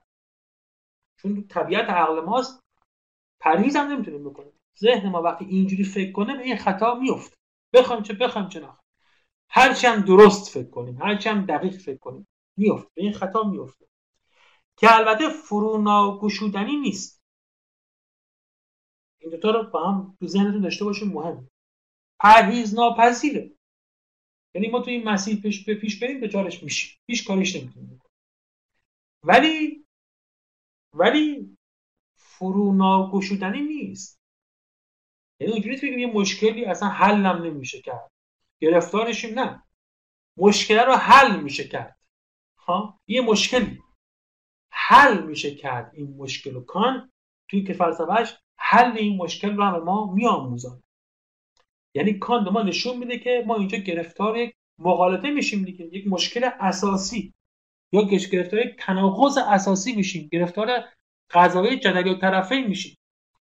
یه راهی میریم که هر دو طرفش بنبست. از این بنبست هم خارج نمی‌توانیم بشویم. عقل ما از این بنبست خارج نمی‌تونه بشه. یعنی اینجوری نیست که بگیم اشکال داشتی اون اشکال رو بذار دقیق تر نگاه کن از این بنبست خارج میشیم. نه. اگه ما باشیم و عقل گرفتار این تناقض میشیم. درسته این مشکل. کان. ولی راه حل ما نشون میگیم خب عقل باید عقل باید با خودش سازگار کرد. عقل اگر تناقض بیفته که دیگه خیلی وضع خرابه. راه حل داره. به راه حلش. به این سادگی به این معنی نیست که دقت کن اونو بذار سر جاش مقدمه رو کلی بذار مثلا جزئی نتیجه بگیر نه اینجوری اینجوری نیست. عقل میشه با خودش سازگار کرد. و این سازگار کردن یه هزینه زیادی هم داره. هزینهش اینه که شما متافیزیک رو کلا تعطیل کن. ها می‌بری میندازی دور میگی این قسمت عقل من کاربرد نداره. اینا هزینهش ولی بالاخره باز به بازم به این معنی نیست که عقل رو تعطیل می‌کنی. نه عقل تعطیل نمیشه. درسته کاربرد یک بخش از عقل رو می‌ذاری کنار. ولی در نهایت به سازگاری میرسونه شما رو کان میگه من حل می‌کنم مشکل رو. با اینکه مشکل ذاتیه. خیلی جدی. اکنون به مفهومی می‌رسیم که پیش از این خب این مقدمه. ما وارد یه بحث مقالطات شدیم. مقالطه که اینجا صورت می‌گیره مقالطه در صورته اما نه به شکل اون مقالطات سوری منطقی معمولی بلکه یک مقالطه استعلایی ریشه در بنیاد خود عقل داره که این میگه که برای یک بنیاد استعلایی. یعنی وقتی به خود عقل شناسی وارد میشیم می‌بینیم که اونجا این مشکل هست. پرهیز ناپذیر هم هست ولی راه حل یه راه حل داره برای اینکه عقل با خودش در نهایت سازگار کنه. حالا برسیم تو خود بحث. اکنون به مفهومی می‌رسیم که پیش از این در فهرست حالا بخواد وارد بحث بشه میگه از اینجا بحث جدی بگیرید از اینجا وارد بحث شد حالا می‌خوام توضیح بدم که مشکل چیه. این نمی‌دونم توی کامپیوتر من تو دستگاه من این مشکل وجود داره یا چیه که سپر دانش اشرافی از اول نشون میده که داره چیزی میمیسه همینجوری هم این داره میمیسه حالا خدا بخیر کنه داره رساله میمیسه داره کتاب میمیسه داره چی میمیسه خدا ما رو نجات بده. ولی بالاخره آره داره ما رو به چیزی میره یه کاری داره می‌کنه. خب از اینجا ما داریم وارد روند بحث میشیم. دقت کنید. اکنون به مفهومی می‌رسیم که پیش از این در فهرست کلی مفهومهای استیلایی یاد نشده است. و با این همه با میباید در شمار ایشان قرار گیرد. یکی برای که این بحث آغاز کنیم خب اول یک مفهومی باید تر کنم که خیلی مهمه. ولی تو مفاهیمی که تا حالا من مطرح کردم نبوده. تا حالا چه مفاهیمی رو تر کرده؟ دو تا مفهوم مربوط به حس در واقع دو حس ما بودن زمان و مکان. تو بخش استتیک اصطلاحی اینا رو مطرح دوازده تا مفهوم فاهمه رو معرفی کرد. از وحدت و کسرت و تمامیت و جوهر و عرض و علت و معلول و وجوب و امکان و فلان و فلان دوازده تا مفهوم تو فهرست کتاب اینا نگاه کن. دوازده تا مفهوم فاهم سه تا که ایده عقل محض معرفی کرد. نفس و خدا و جهان. نفس و خدا و جهان. این که داره میگه الان میگه تو هیچ کنون نیست. به طور خاص به نظر می‌رسه که منظورش اینجا البته جدول مفاهیم دوازدهگانه فاهمه است. منظورش اون دوازده تاست. میگه تو اون نبود. خب قبلا گفتم کان اونجا هم گفت بعدا هم بارها تاکید کرد که فهرستش از مفاهیم کامله. یعنی هیچ جا نه جا نیافتاد بنابراین الان نمی‌خواد بگه که من چیزی جا انداختم و یه چیزی جا افتاده بود اضافه کنید. نه. داره تمهید مقدماتی میچینه که این چیز دیگه بگه. ولی میگه یه مفهومی هست. خیلی مهمه. گویی که تو اونها می بود ولی نبود. الان می‌خوام به شما معرفی کنم. و با این همه باید در شمار ایشان قرار گیرد. بی که لازم باشد به این سبب در جدول کوچکترین تغییر اعمال شود. یا آن جدول ناقص شماره شود شماره شود. نه جدول ناقص نیست ولی بالاخره مفهومیه که حالا دارم به این عبارت است از مفهوم. یا اگر ترجیح دهیم داوری یعنی حکم. زیر. من میاندیشم. اگر اگه بگه این من میاندیشم یه مفهومه. جز مفاهیم حساب کنید اگه نه من اگه فکر کنید یک حکمه خب بگید یک حکمیه که تا حالا مطرحش نکردیم. دوستان می‌دونن که ما تصور داریم و تصدیق. تصور مثل آب مثل درخت این تصورن. تصدیق چیه؟ آب سرد است تصدیق. آب یه مفهومه. آب سرده است یک حکمه بگیم حکم. من می اندیشم خب یه حکم دیگه. مفهوم نیست. ولی اگه مثلا بگیم من اندیشه ورد یا من اندیشنده میشه مفهوم. میگه اینو دیگه حالا بخوایم به شکل مفهومیش در نظر بگیرید یا به شکل حکمیش در نظر بگیرید. من اندیشنده یا من می اندیشم میگه این رو ما تا حالا خیلی بهش نپرداختیم. البته دوستانی که با ما بودن می‌دونن که اتفاقا کان به این پرداخته بود. یعنی خیلی تو اون بحث استنتاج اصطلاحی تو اون بخش این من میاندیشم خیلی مهم بود و اونجا کار می‌کرد. ولی خب تو جدولا نبود. تو جدول مفاهیم نبود. میگه خب الان باید به این توجه کن به این مفهوم. میگه این من میاندیشم خیلی خیلی مهم. که توضیح از بیرون میدم بعد بریم سراغ من. میگه این من میاندیشم یا من اندیشنده خیلی خیلی مهمه. این در ظاهر خب می‌دونی الان هم گفتم این عبارت همون عبارتی که کانت دکارت به کار برد دیگه. دکارت در همه چیز شک کرد مسئلهش اینجوری بود. گفت من نمی‌دونم یه حرفم نمی‌دونم. یه احتمال عالم لال شدم که بگم چی درسته چی غلطه. بنابراین شک می‌کنم در همه عالم هر گزاره‌ای که تو ذهنم میریزن بیرون. ببینم اون اولین گزاره یقینی که می‌تونم بهش تکیه کنم چیه.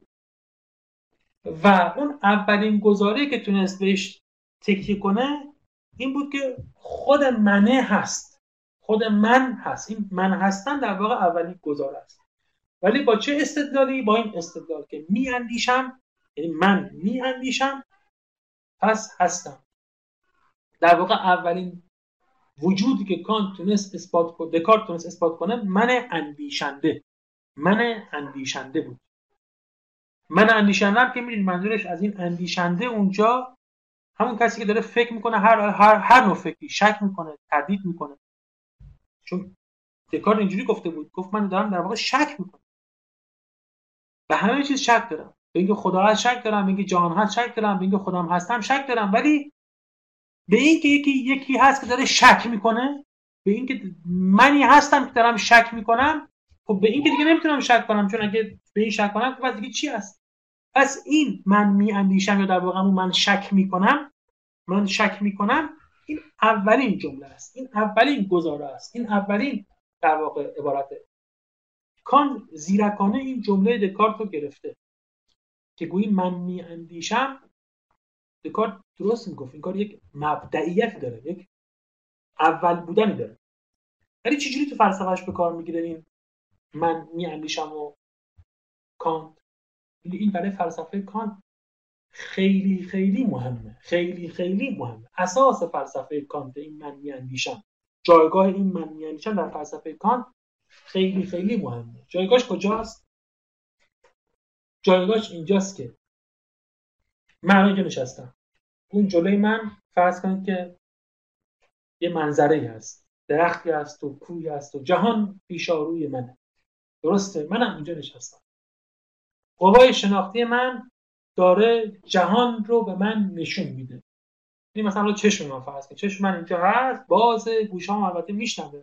ولی فرضا همون چشم. چشم من داره همین داده ها رو از جهان میاره و به من نشون میده که یک جهانی اونجا هست. قدما فکر می‌کردن که گویی گویی قدما اینجوری فکر می‌کردن که خب همین که من اینجا نشستم چشمم بازه و اونجا کوی است و درختی است و اینها و من اینجوری دارم نگاش می‌کنم می‌رسم به این گزاره که کوه وجود دارد درخت وجود دارد یا جهان وجود دارد یا طبیعت وجود دارد. گویی که به طور اتوماتیک به طور طبیعی به یک شکل منفعلانه ای من به این حکم می‌رسیدم که جهان یا کوه وجود دارد. چون کوه اونجا بود چشم منم باز بود. داده هم اومد تو چشم من و من به این شناخت رسیدم که جهان وجود دارد یا کوه وجود دارد. ولی کان گفتش که به هیچ وجه شناخت حتی کوچکترین شناخت حتی اولی ترین شناخت هم اینجوری اتفاق نمیفته چون اصلا دستگاه شناختی ما منفعل نیستن. نمی‌تونن منفعل باشن. منفعل بودن و عدم شناخت اصلا مترادفن یعنی شما اگه منفعل باشید شناخت ایجاد نمیشه. آینه منفعله آینه اونجا می‌ذارید تصویر یه چیزی میفته توش. آره تصویر آی... درخت یا کو توی آینه افتاد. ولی آینه که چیزی رو نمی‌شناسه. چرا نمی‌شناسه؟ چون شناخت یک کار فعالانه است. من باید توش کاری انجام بدم که بگم این چیزی رو می‌شناسم. این چیزی که انگار خیلی بدیهی بود و انگار قدما از قلم انداخته بودم ولی اون کاری که من باید انجام بدم چیه؟ من چه کاری باید انجام بدم که اونجا کوه هست؟ چشم منم بازه. ارتباطم داره اتفاق میفته حالا من چه کاری باید انجام بدم که بتونم بگم که کوه هست؟ به این شناخت برسم که کوه هست؟ یا به این شناخت برسم که مثلا این مداد الان این مداد است. من باید بیاندیشم من می اندیشم که یک مداد هست. من می اندیشم که یک کوه اونجا هست.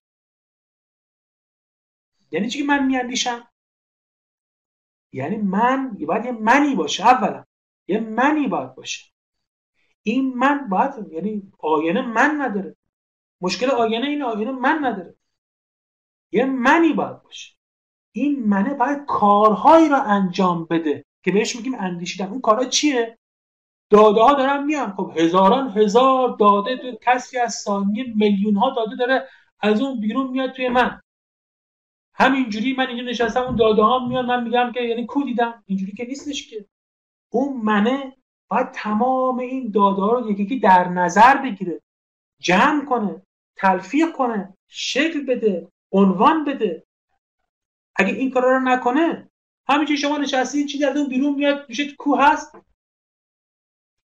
شما حتما براتون پیش اومده. چشمتون باز دارید به یه جای نگاه می‌کنید حواستون جای دیگه است. دادای حسی هم دارن میان.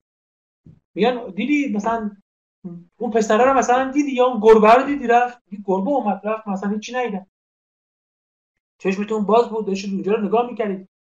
حواستون که جای دیگه بود یعنی اون من می اندیشمه در کارگویی که نبود انگار که چیزی ندیدید. صدا رو نمیشنید رعد و برق میاد شما همتون جای دیگه است بخواد رعد و برق زد به این بزرگی همه ترسیدن رفتن. دیگه من نشینم. یا چطور تو نشیندی یه جای دیگه بودم. حواس سر جاش بود. من می اندیشم نبود. من می اندیشم؟ کان بهش میگه من استعلایی وحدت استعلای ادراک استعلاق زیادی بازش داره. یعنی اون حضور فعالانه مدرک که باید در کار بیاد. به چه من در کار بیاد؟ بیاد داده ها رو جمع کنه وحدت ببخشه مقوله بندی کنه. کان که این همه کار باید انجام بدی. تمام فلسفه کان تا اینجا دوستانی که نبودن اونایی که بودن که می‌دونن. تمام فلسفه کان تا اینجا کتاب که خوندینش همین توضیح میده. فقط همین. که حتما یه منی هست. کار این من هم اینه که جمع می‌کنه ترکیب می‌کنه مقوله بندی می‌کنه میندازه بیرون. ها مثل ماشین شناخت میندازه بیرون. و اگه این نباشه کوچکترین شناختی به جهان شما ندارید و بعد کان توضیح می‌داد که این من میاندیشمه حالا که می‌خواد باشه حالا که باید باشه حواسمون باشه. یه چیز خونسا نیست. حالا که هست و شروع می‌کنه به تقسیم و جمع و مقول بندی و ترکیب کردن با این کاراش در واقع داده های جهان رو تحریف هم می‌کنه. یعنی این این چیزی که این به دست میده همون چیزی که وارد شد نبود چون چیزی که وارد شد نه جمعی داشت نه ترکیبی داشت نه وحدتی داشت نه مقول بندی داشت. این همه رو از پیش خودش مجبور بود که سامان بده. مجبور بود که سامان بده یعنی مجبور بود تصرف کنه. یعنی مجبور بود عوضشون کنه. الان من میگه کوه هست ولی این یه چیز دیگه است. اون چیزایی که وارد شدن یه دیگه بود.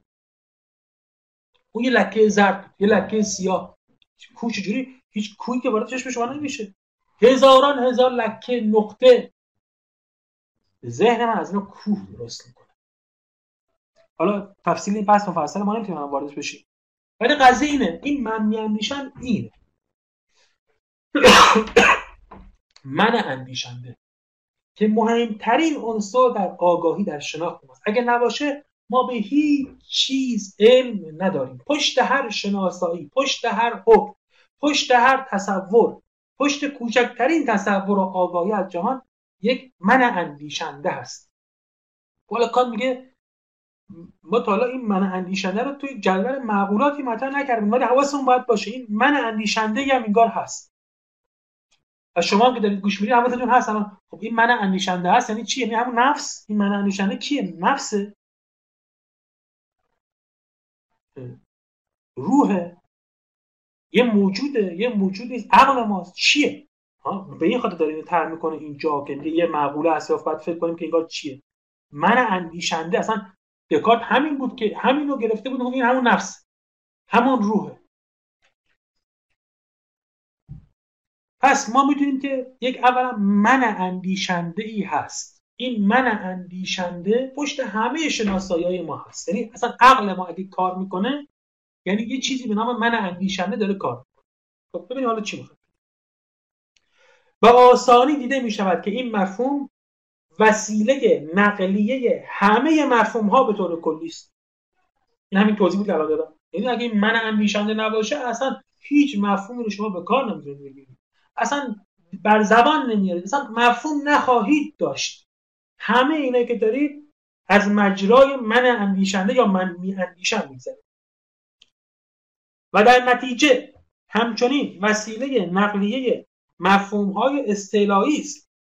همه مفاهیم دیگه مفاهیم استعلایی هم همشون برای من می اندیشم استواره.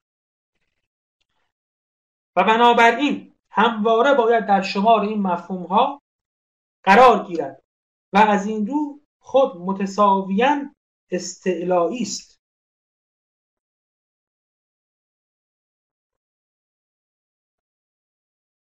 باز دوستانی که یا نبودن یا یادشون نبود که بیشتر توضیح میدم. مفهوم استعلایی اینجا یعنی چی؟ مفهوم استعلایی چی بود؟ ما یه سری مفاهیم تجربی داریم. مثل همین درخت گربه. که مثلا حالا همین الان گفتم که کانت تو کانت اینا از خارج به ذهن ما نمیان. ذهن ما اینا رو می‌سازه. ولی بالاخره اینا با یه چیزی توی جهان هماهنگ میشن. یک نحو از تطابق دارن مثل درخت و کوه و گربه و مداد و اینا. اینا میگه مفاهیم تجربی. اما یه سری مفاهیم داره که بهشون میگه مفاهیم استعلایی اون مفاهیم استعلایی با هیچ چیزی در جهان تطابق نمی‌کنه. نمیشه اون بیرون نشون نشون داد. اون بیرون به این شکل نیستن. مثلا مثل جوهر. توی جهان درخت از کوه هست ولی جوهر که نیست. یا علت یا معلول یا امکان یا وجوب یا عدم. عدم. خود مفهوم عدم. اون بیرون که نیست اصلا. ولی این مفهوم رو داریم. باید هم داشته باشیم. با اینکه تجربه نیست. از جهان اصلا نمی‌تونه اخذ بشه. اصلا نمی‌تونه اخذ بشه. ولی باید باشه. چرا؟ چون کانت به ما توضیح میده که این مفاهیم که بهشون میگه مفاهیم استعلایی شرط اینن که اصلا شما مفهومی در جهان بتونی بسازی. یعنی اگه مفهوم جوهر رو من نداشته باشم اگه مفهوم علت رو من نداشته باشم اگه مفهوم وجوب رو من نداشته باشم همون مفهوم گربه رو نمی‌تونم داشته باشم نمی‌تونم بسازم. اون من اندیشم در واقع با این مفاهیم استعلایی میاندیشم تفسیرش اینه. میاندیشم با مفاهیم استعلایی میاندیشد چرا با مفاهیم استعلایی میاندیشد چون اگه این کارو نکنه یک گزارم در جهان نمی‌تونه صادر کنه. بنابراین این مفاهیم استعلایی شرط صدور مفاهیم و احکام در جهان. پس ما یه سری مفاهیم تجربی داریم یه سری مفاهیم استعلایی داریم. همین الان کاندم گفت این من میاندیشم وسیله نقلیه همه مفاهیمه. یعنی اگه این نباشه ها؟ این نباشه اصلا شما هیچ مفهومی ندارید در مورد جهان. بنابراین خودش خود اینم از اون مفاهیمی که شرط شرط اینه که اصلا شما چیزی در مورد جهان بتونی بگی. پس خودش مفهوم استعلایی. و بنابراین همواره باید در شمار این مفهوم ها قرار گیرد و از این رو خود متساویاً استعلایی است. ولی با این حال هیچ عنوانی ویژه نمی‌تواند داشتن میگیم ولی اگه دقت ما هم تا جداولمون نیاوردیم. عنوان هم بهش نمی‌تونستیم بدیم. چرا؟ زیرا نقش آن فقط این است که اندیشیدن را سراسر چونان متعلق به آگاهی عرض داد چون این اصلا یعنی کلیت اندیشه. یعنی کلیت اندیشیدن. ما توی اندیشیدن رو باز کردیم که اندیشیدن که وقتی میگیم چیه توش؟ خود آقا می اندیشیم یعنی دسته بندی می‌کنیم ترکیب می‌کنیم نمی‌دونم جمع می‌کنیم مقوله بندی می‌کنیم. آقا مقوله بندی می‌کنیم یعنی چی؟ یعنی وحدت میبخشیم زیل مقوله وحدت. وحدت میبخشیم زیل مقوله کسرت وحدت میبخشیم زیل مقوله علت. اینا محتوای اندیشیدن بودن. اما خود میاندیشم یا من میاندیشم این کلیت این عمل اندیشیدنه زیرا نقش آن فقط این است که اندیشیدن را سراسر عرضه می دارد. با این همه هرچند که این مفهوم از جنبه تجربی منزه است اینم خیلی دقت کنید اینجا خیلی مهمه این این من میاندیشمی که کانت میگه که میگه من دارم به کوه نگاه می‌کنم اونجا. خب چجوری میگم کوه است؟ حتما باید بگم من می اندیشم که کوه وجود دارد. این بوده در واقع این بوده. من می اندیشم که کوه وجود دارد من می اندیشم که این مداد وجود دارد. اما خب ماها که نمی‌دونیم اینو. آدما که اینجوری نمی‌دونن که مثلا میگن که من می اندیشم که یک مداد وجود دارد. این که نمی‌دونیم اینجوری هم نیست که میگه خب فکر کن یکم. تو خودت نگاه کن. تو خودت نگاه کن. ببین که قبل از اینکه بگی کو وجود دارد داری میاندیشی. اینجوری هم نمی‌تونی بفهمیش کنی هرچند تو خودمون نگاه کنیم این بهش میگن درون نگری به احوال خودت نظر کن. یعنی بهش میگن درون نگری و به شیوه معتبر یک راه معتبره تو زمان کانت که خیلی قبول داشتن تجربه گرا قبول داشتن عقل قبول داشتن خود کانت هم قبول داره. به میگه حس درونی. یعنی ما گاهی بعد چیزا رو با نظر به درون خودمون کشف می‌کنیم. مثلا درد. درد که شما بیرون که نمیابید مثلا با چشمتون که نمی‌بینید با دستتون که لمس نمی‌کنید درد رو در درون خودتون میابید با به اصطلاح اون چیزی که بهش میگیم اینر سنس حس درونی. تو زمان کان به میگم حس درونی اصطلاحش این ولی الان که من به شما میگم که یک کوه وجود دارد در واقع اینجوری بود که من می اندیشم که یک کوه وجود دارد. اینجوری نیست که بگم که ها یکم تو حال خودت نظر کن. ببین تو اول اندیشیدی بعد گفتی. اینجوری که نیست که نمیبینیمش که. هر چند تو خودمون تحمل کنی با همون چشم درونم نمیبینیمش. این من میاندیشم دیدنی نیست. نه بیرون وجود داره نه توی ما. نه توی ما. درسته؟ پس اگه نمی... اگه دیدنی نیست. کان چرا میگه هست؟ یا ما الان چجوری فهمیدیم که هست؟ ما استنتاج کردیم. حواستون باشه این فلسفه استعلایی کانت. کان میگه که من دلیل آوردم. گفتن اگه منی نباشه که این داده های متکثر رو وحدت به بخش مقبول بندی کنه شما می‌تونستی با اون داده های متکثر بگی کو است استدلال اصلا این تجربه نیست به هیچ وجه تجربه نیست که تو خودت نگاه کن بعدا روانشناسا بیان مغز رو باز کنن مثلا نه این اصلا یه بحث دیگه است. کان میگه که اون چیزی که ما داشتیم هزاران میلیون ها بی داده متکثر.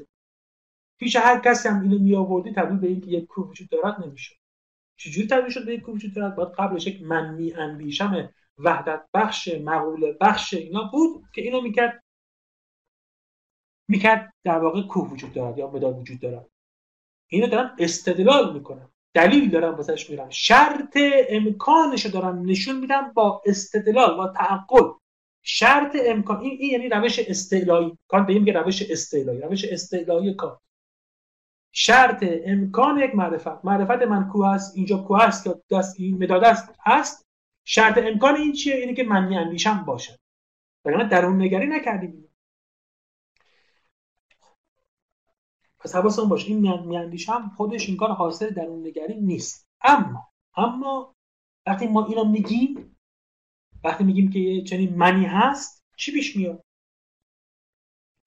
با این همه هرچند که این مفهوم از جنبه تجربی یعنی تأثیرهای حسی منظر است یعنی هیچ داده حسی ازش ندارد اما باز بدان کار می‌خورد که دو گونه برابر ایستا را در طبیعت نیروی تصور ما تمیز دهد. ولی همین که بهش متوجه میشیم دو تا موج برابر ایستا بودن دو شکل. دو ابژه رو می‌فهمیم که با دو تا ابژه سر با دو تا موجود سر کار چیا؟ من چونان اندیشنده عبارتم از برابر ایستای حس درونی و روح نامیده می شوم آنچه برابر ایستای حسهای بیرونی جسم نام می‌گیرد. انگار که به این می‌رسم. انگار که.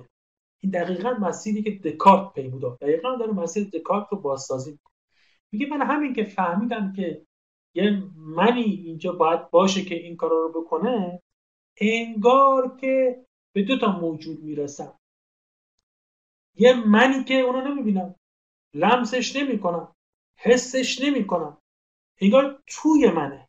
وقتی توی منه انگار متعلق متعلق حس درونی من. انگار. درسته؟ در مقابلش یه چیز دیگه وجود داره که این این دسته. این صورته. اینا رو لمس می‌کنم. اینا اصلا می‌بینم تو آینه می‌بینم. من رو نمی‌بینم. اون منه رو اصلا نمی‌بینم. ولی اینا رو می‌بینم. از اینا می‌فهمم که انگار دو تا چیز وجود داره. من که بهش میگم روح و جسم. جسم لمس شدنیه داده حسی بیرونی با حواس بیرونی دارم. اون منه توی منه. و گویی با حس درونی می‌تونم اینو بشناسم. پله پله با دکارت بریم با کانت بریم جلو ببینیم چی می‌خواد. آنچه برابر ایستای حسای بیرونی جسم را بر این پایه اصطلاح من چون چونان یک هستومند اندیشنده خود دیگر دال است بر برابر ایستای آن گونه روانشناسی که نفس شناسی تعقلی عقلانی نامیده می شود نفس شناسی متافیزیک. میگه نفس شناسی متافیزیک از اینجا اصلا شروع شد. داره توضیح میده کان میگه که ما که همین که به همین که به این اذعان کردیم به این رسیدیم مثل خود دکارت. که یک من اندیشنده انگار ته ته همه قضایا هست رسید که دو تا چیز وجود داره. یکی این منش که جسمانی نیست و یک جسمش که اون بیرونه. و اون وقت این من رو که با حواس بیرونی به چنگ نمی اومد موضوع چی قرار داد؟ موضوع علم نفس عقلانی. این نفس شناسی استدلالی. کانت خودش این استدلال رو اینجوری به کار می‌بره. کانت اینجا تو کتاب نمیگه نفس شناسی متافیزیکی اون اسمی که من انتخاب کردم برای دوره کانت این خودش این استدلال رو نمیگه. میگه نفس شناسی یا همین اینجوری که مترجم مترجم آورده روح شناسی تعقلی. روح میگه هم معادل نفسی. فرق تو کتاب تو معادله که این کتاب گذاشته فرق نمی‌کنه. برای کانت هم فرق میگه حالا که به این یه من رسیدیم و یه جس این منه رو موضوع روانشناسی تعقلی یا علم نفس تعقلی یا نفس شناسی تعقلی. البته در صورتی که من درباره روح نخواهم چیز دی چیزی دیگر بدانم مگر آنچه مستقل از هر گونه تجربه. از این مفهوم من مادام که این مفهوم در هر نوع اندیشیدن وارد می شود بتواند نتیجه گیری شود. توی پرانتز آورده که من را دقیقتر و به طور ملموس تعیین میگه این منه موضوع چیه؟ نفس شناسی تعقلیه. البته وقتی موضوع نفس شناسی تعقلیه اونجا واقعا این رو صرف نظر از هر نوع تجربه ای بررسی می‌کنن. مثلا اگه ما ممکن بود یک نوع درون نگری به این داشته باشیم که حالا که نداریم ببینیم با اون نوع داداد کار نداریم اینجا. دکارت وقتی داره نفس شناسی می‌کنه یا ارسطو داره نفس شناسی می‌کنه ابن ابن داره علم نفس میریزه تر میریزه. اگر اینا قرار متافیزیکی باشن تعقلی باشن یعنی استنتاج عقلی کردن دیگه. با اون داده هایی که ممکنه به نحو تجربی من از این نفس داشته باشم مثلا مبتنی بر همون درون نگری یا حس درونی که گفتیم اونا رو می‌زنن کنار. پس این منه موضوع روحشناسی تعقلی یا نفس شناسی تعقلی قرار می‌گیره وقتی که از هر گونه داده تجربی که می‌تونست اون رو دقیقتر و متعین تر کنه رهاش کنیم و صرف نظر از اون در واقع این استنتاج رو انجام بدیم. حال نفس شناسی تعقلی واقعا اقدامی است از این دست. میگه اینا تو متافیزیک خود دکارت واقعا مقایسه همین کارو بکنن. یه منی رو تشخیص دادن که اندیشنده است. اینو در برابر جسم قرار دادن و گفتن حالا بیایم به نحو عقلانی اینو بشناسیم. تو تاریخ متافیزیک تو علم نفس این کارو کردن. یعنی اثبات کنیم که وجود دارد اثبات کنیم که جوهره اثبات کنیم که بسیطه اثبات کنیم که مجرده. اثبات کنیم که جاویدان فنا فناناپذیره. اثبات کنیم که رابطه داره با بدن به یک شکلی از اشکال. این کارا رو کرد این کارا رو روانشناسی که نمی‌کردن دکارت روانشناسی که نمی‌کرد. مثلا به ذره دستش بگیره میکروسکوپ دستش بگیره نمی‌تونم چاقو دستش بگیره مثلا بدن رو پاره کنه ببینه نفس ما مثلا چجوری با بدن ما ارتباط داره یا نفس ما جوهر است یا نیست. اصلا نمی‌شد. با چاقو شکممون رو پاره می‌کردیم یا مغزمون هم میشکافتیم اینا روح رو اونجا که نمی‌تونستیم ببینیم این روح که ادعا می‌شد هست. اینا اونجوری نشناختن. هر ادعایی که در مورد این نفس کردن که هستش و مجرده و وسیطه و فلانه و بهمانه همه رو ادعا کردن که استدلال کردن براش. این مدعای واقعی نفس شناسی استدلالی. زیرا حتی اگر کوچکترین امر تجربی اندیشیدن من گونه ای دریافت حسی ویژه حالت درونی من نیست. با بنیادهای شناخت این دانش آمیخته شود در این صورت این دانش نه نفس شناسی تعقلی بلکه نفس شناسی تجربی خواهد بود. همون چیزی که امروز ما بهش میگیم روان شناسی که البته می‌دونیم که امروز وقتی این چیزی که میگیم روانشناسی دیگه توش از اون حرفا زده نمیشه که روح شناسی نیست. تو روانشناسی ما ظاهرا داریم درونیات انسان رو میکاویم ولی کسی از نفس و جوهریت نفس و تجرد نفس و اینا صحبت نمی‌کنه. چون تو نفس شناسی تجربی تو روانشناسی تجربی خب اصلا اینا به دست نیامدن نمودن ولی حالا اصلا فعلا بحث کانت اینه که اینا که تو علم نفس تو متافیزیک می‌خوان از این حرفا بحث کنن روش کارشون هم استدلالی و تعقلیه بنابر ادعای خودشون. با عقل می‌خوان نفس ما رو بشناسن اثباتش کنن و بقیه قضا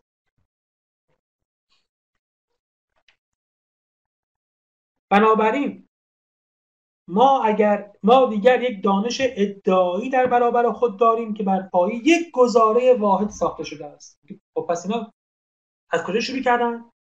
کل این علم و نفس استدلالی بر چه پایه شکل گرفته؟ بر این من می اندیشم یا بر این من اندیشنده. یعنی یه یه, یه داده داره. من می اندیشم یا من اندیشنده هست یا من اندیشنده. حالا داره می‌خواد بکاوه که این من اندیشنده اگر اندیش... اندیشنده هست چه ویژگی داره؟ متافیزیک اصولا ما همین کارو می‌کنیم. یعنی تعجب نکنید که فقط یک مفهوم اینجا در بنیاده. تو خداشناسی هم همینه. تمام الهیات فلسفی مثلا تو فلسفه اسلامی تو فلسفه ابن سینا از یک مفهوم فقط در اومده. واجب الوجود. یعنی گفتم خدا چیه؟ گفتم خدا یعنی واجب الوجود. بعد سعی کردن استنتاج کنن که اون چیزی که وجودش واجبه چه ویژگیهایی باید داشته باشه یا چه ویژگیهایی داره. همین چیزایی که توی الهیات میگن از همین یک مفهوم استنتاج شده. هیچ چیز دیگه هم در کار نیست. هیچ گفتم خدا واجب الوجوده. حالا اگر چیزی واجب الوجود باشه چه ویژگی داره؟ اینجا نفس شناسی فلسفه هم گویی اینجوریه من بنیادش چیه؟ نفس که میگیم یعنی چی؟ یعنی من اندیشنده. چون چیز دیگه ای که نبود که. یعنی وقتی بخواستیم بگیم شما الان میگید که مثلا توی خودتون یه آدمی داری یه منی داری یه من خیلی به این دقت کنید. خوبه الان تو دل این بحث. خودتون هم به این بحث توجه کنید. شما اصلا منی دارید توی شما منی هست؟ به چه اعتبار میگید یه منی توی شما هست؟ به این دقت کنید این توی ظرایف این استدلالایی که کانت اینجا میگه خیلی نقش داره. تو فلسفه حتما باید خودمون پیش خودمون خیلی تعمل کنیم وگرنه مفاهیم برای ما جا نمیفتن پیش خودتون فکر کنید خیلی. اصلا بحث نفس و متافیزیک و فلسفه هم بذارید کنار. شما توی خودتون به یک برای خودتون به یک منی قائلی؟ اون من کیه؟ کجاست؟ چه ویژگیهایی داره؟ چجوری همون چیزیه که پارسالم بود؟ مثلا من الان مثلا چلو خوردی سالمه. این من الان با اون من بیست خوردی سال پیش من مثلا چجوری یکیه؟ کجا بودیم که یکیه؟ یه چیزی تو منه که تو همه این 20 سال تو من هست همجور داره با من بزرگ میشه. جزء جسم منه خارج جسم منه. فلسفه همجوری شکل گرفتی که از تحمل که بالاخره من دا من هست یا این منه نیست. اگه منه هست منه کجاست؟ تو مغز منه. جزء از عقل منه. چجوری میاندیشه؟ و امثال اینا. برای دکارت مثلا بنیان این من می‌تونم بگم برای خودم هم تقریبا همین بود. بنیان این من اون موجود متفکره. حالا موجود متفکر به کلی ترین معنا دیگه. همون که شک می‌کنه تردید می‌کنه فکر می‌کنه هیجان زده میشه ناراحت میشه اندوکی میشه. همه اینا. شما به این میگید من دیگه. یه جسم دارید که این جسمی که غمگینم نمیشه ناراحت هم نمیشه تنها هم نمیشه. خیلی خوشحاله. احتمالا. ولی شما هستید که من اونجا هست که ناراحت تنها هم درد می‌کشه عذاب می‌کشه فکر می‌کنه بدبختی داره قسط داره قرض داره یا پول داره خوش میگذرونه همه خوشی ها رو داره. ها؟ اینو بهش من اندیشنده. با همه اینا بهش بگیم من اندیشنده دیگه. اینا اینا همه جزء اون اندیشنده این چیه؟ این کجاست؟ تحلیل این میشه علم نفس فلسفی. پس همه اینجا میگه که یه ادعا داره. بر پای یک گزاره است. من می اندیشم که میگم حالا ما اینو به وضوع تو دکار می‌بینیم. یعنی شما فلسفه دکارت رو بازش کنید میگه که همه ویژگی نفس رو دقیقا من هم من اندیشم من می اندیشم ولی این قابل تسری به بقیه علم نفسه فلسفی هست. و ما در اینجا کاملا به شایستگی و مطابق با طبیعت طبیعت یک فلسفه استعلایی می توانیم پژوهش کنیم که آیا پایه درستی دارد یا اینکه بیپایه است. یعنی بحث ما اینه که اصلا چنین چیزی می‌تونه استوار بشه یا نه. و اما نباید در این راه اعتراض کرد که چون من در این گزاره که در یافت حسی خیشتن خود را بیان میدارد یک تجربه درونی دارم پس روشناسی تعقلی که بر آن پایه ساخته می شود هرگز نمی‌تواند ناب باشد بلکه بعضا بر پایه اصل آروینی تجربی استوار است. میگه خب ممکن شما همین اول اعتراض کنید که اون من میاندیشم حالا من کانتی توضیح دارم که اون من میاندیشم تو کانت اصل استعلایی است. ولی ممکنه کسی بگه که خب این من اندیشنده رو من با همون درون نگریم پیدا کردم. من تو خودم تحمل کردم دیدم که منی دارم. مثلا فرزن این که چنین منی دارم. و اون وقت میگه کسی بگه میگه که خب این الان داره یک اینایی که دارن روی من اندیشنده که فلسفه استوار می‌کنن در واقع دارن روی بنای تجربی چیزی استوار کان میگه نه اینجا اعتراض نداره. زیرا این دریافت حسی درونی چیزی نیست مگر خود اندریافت محض من می اندیشم میگه چون در واقع قضیه اینه که اون چیزی که شما با حس درونی خودتون میابید هیچ وقت این من میاندیشم نیست. اون این من میاندیشم خداگاهی محضه. چون تو حس درونی هرچی نگاه کنی گفتم ممکنه غمت تنهایی درد اینکه فکر می‌کنید اینکه شک می‌کنید اینا رو ممکنه پیدا کنید. ولی هیچ من خودتون رو من رو حتی تو حس درونی من اندیشنده خودتون رو تو حس درونی نمیابید من چیزی که مییابم یه منی رو یافتم که داره میاندیشه. نه ما هیچ این رو نمیابیم اگه گمان می‌کنه کسی که اینو میابه در واقع گمان اشتباه. کان داره میگه این من میاندیشم در واقع جزء از خداگاهی خود اندریافت خود اندریافت یعنی تو کان تو تر... معنی کان یعنی خود آگاهی خود رو یافتن. خود آگاهی محض. این جزء از خداگاهی محض. که حتی جملگی مفهوم های استعلایی را نیز ممکن می‌سازد. و آنچه در مفهوم های استعلایی منظور است این است که من میاندیشم جوهر من میاندیشم علت و این جوهر و علت از اون مفهوم مفاهیم استعلایی و غیره. زیرا تجربه درونی عموما و امکان آن یا دریافت حسی عموما و نسبت آن به دریافت حسی دیگر اگر گونه ای تمایز ویژه آن و تعین تجربی آن داده نشود نمی‌تواند چونان شناخت آروینی تجربی نگریسته شود. فکر کنم یکم خسته شدیم. منم این تیکر شاید نباید میخوندم ولی خوندم دیگه. این تا اینجا رها می‌کنم چون می‌دونم که سالم شما دارید. رهاش توضیحشو میدم متنشو میدم جلسه بعد. میگه که این اون چیزی که شما تو تجربه می‌تونید پیدا کنید یه امر متعینه یه امر دارای ویژگیه یه امر خاص. مثلا این لحظه خودتون یک لحظه ای از خودتون رو ممکنه که بگیم من با حس درونی می‌شناسم. مثل غم مثل خوشی مثل ناخوشی.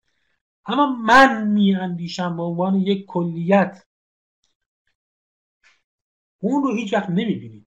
با حس درونی هم نمی‌بینید. بنابراین ممکنه کسی به اشتباه گمان کنه که این خود این من اندیشنده چیزی که تو حس درونی یافته. به نوع تجربی یافته. ولی کار میگه نه این تصور اشتباهی. این من اندیشنده با این کلیتش همون خداگاهیه.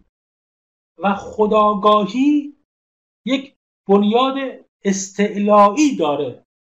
وگرنه در واقع خودش یک امری که من اونو ببینم یا به نوع درونی بهش آگاه باشم اساسا نیست. من به این من اندیشم فقط به شکل در واقع یک امر تعقلی به عنوان به شکل یک اصل استعلایی به شکل یک آگاهی محض عقلانی فقط می‌تونم علم داشته باشم. این تا اینجا باشه. بقیه بحث رو می‌کنیم. حالا بخواد بگه که این بنیادشه یه من میاندیشم استواره. بعد می‌خواد بگه که تو این علم نفس استعلایی چهار تا گزاره اساسی رو برای من میاندیشم بار کردم. یعنی چهار تا حکم از این گرفتم. چهار تا نتیجه بهش رسیدن این چهار رو میگه و نشون میده که این چهارتا همه مقالطی هستن. ولی مقالطه های ناگزیر دیگه ها؟ که بر یک بنیاد استیلای استوار. بقیه بحث بذاریم واسه جلسه بعد. ببخشید یکم زمان از من در رفت می‌خواستم خب بحثم یکم جلو ببریم. ولی من در خدمتتون هستم برای سوال ها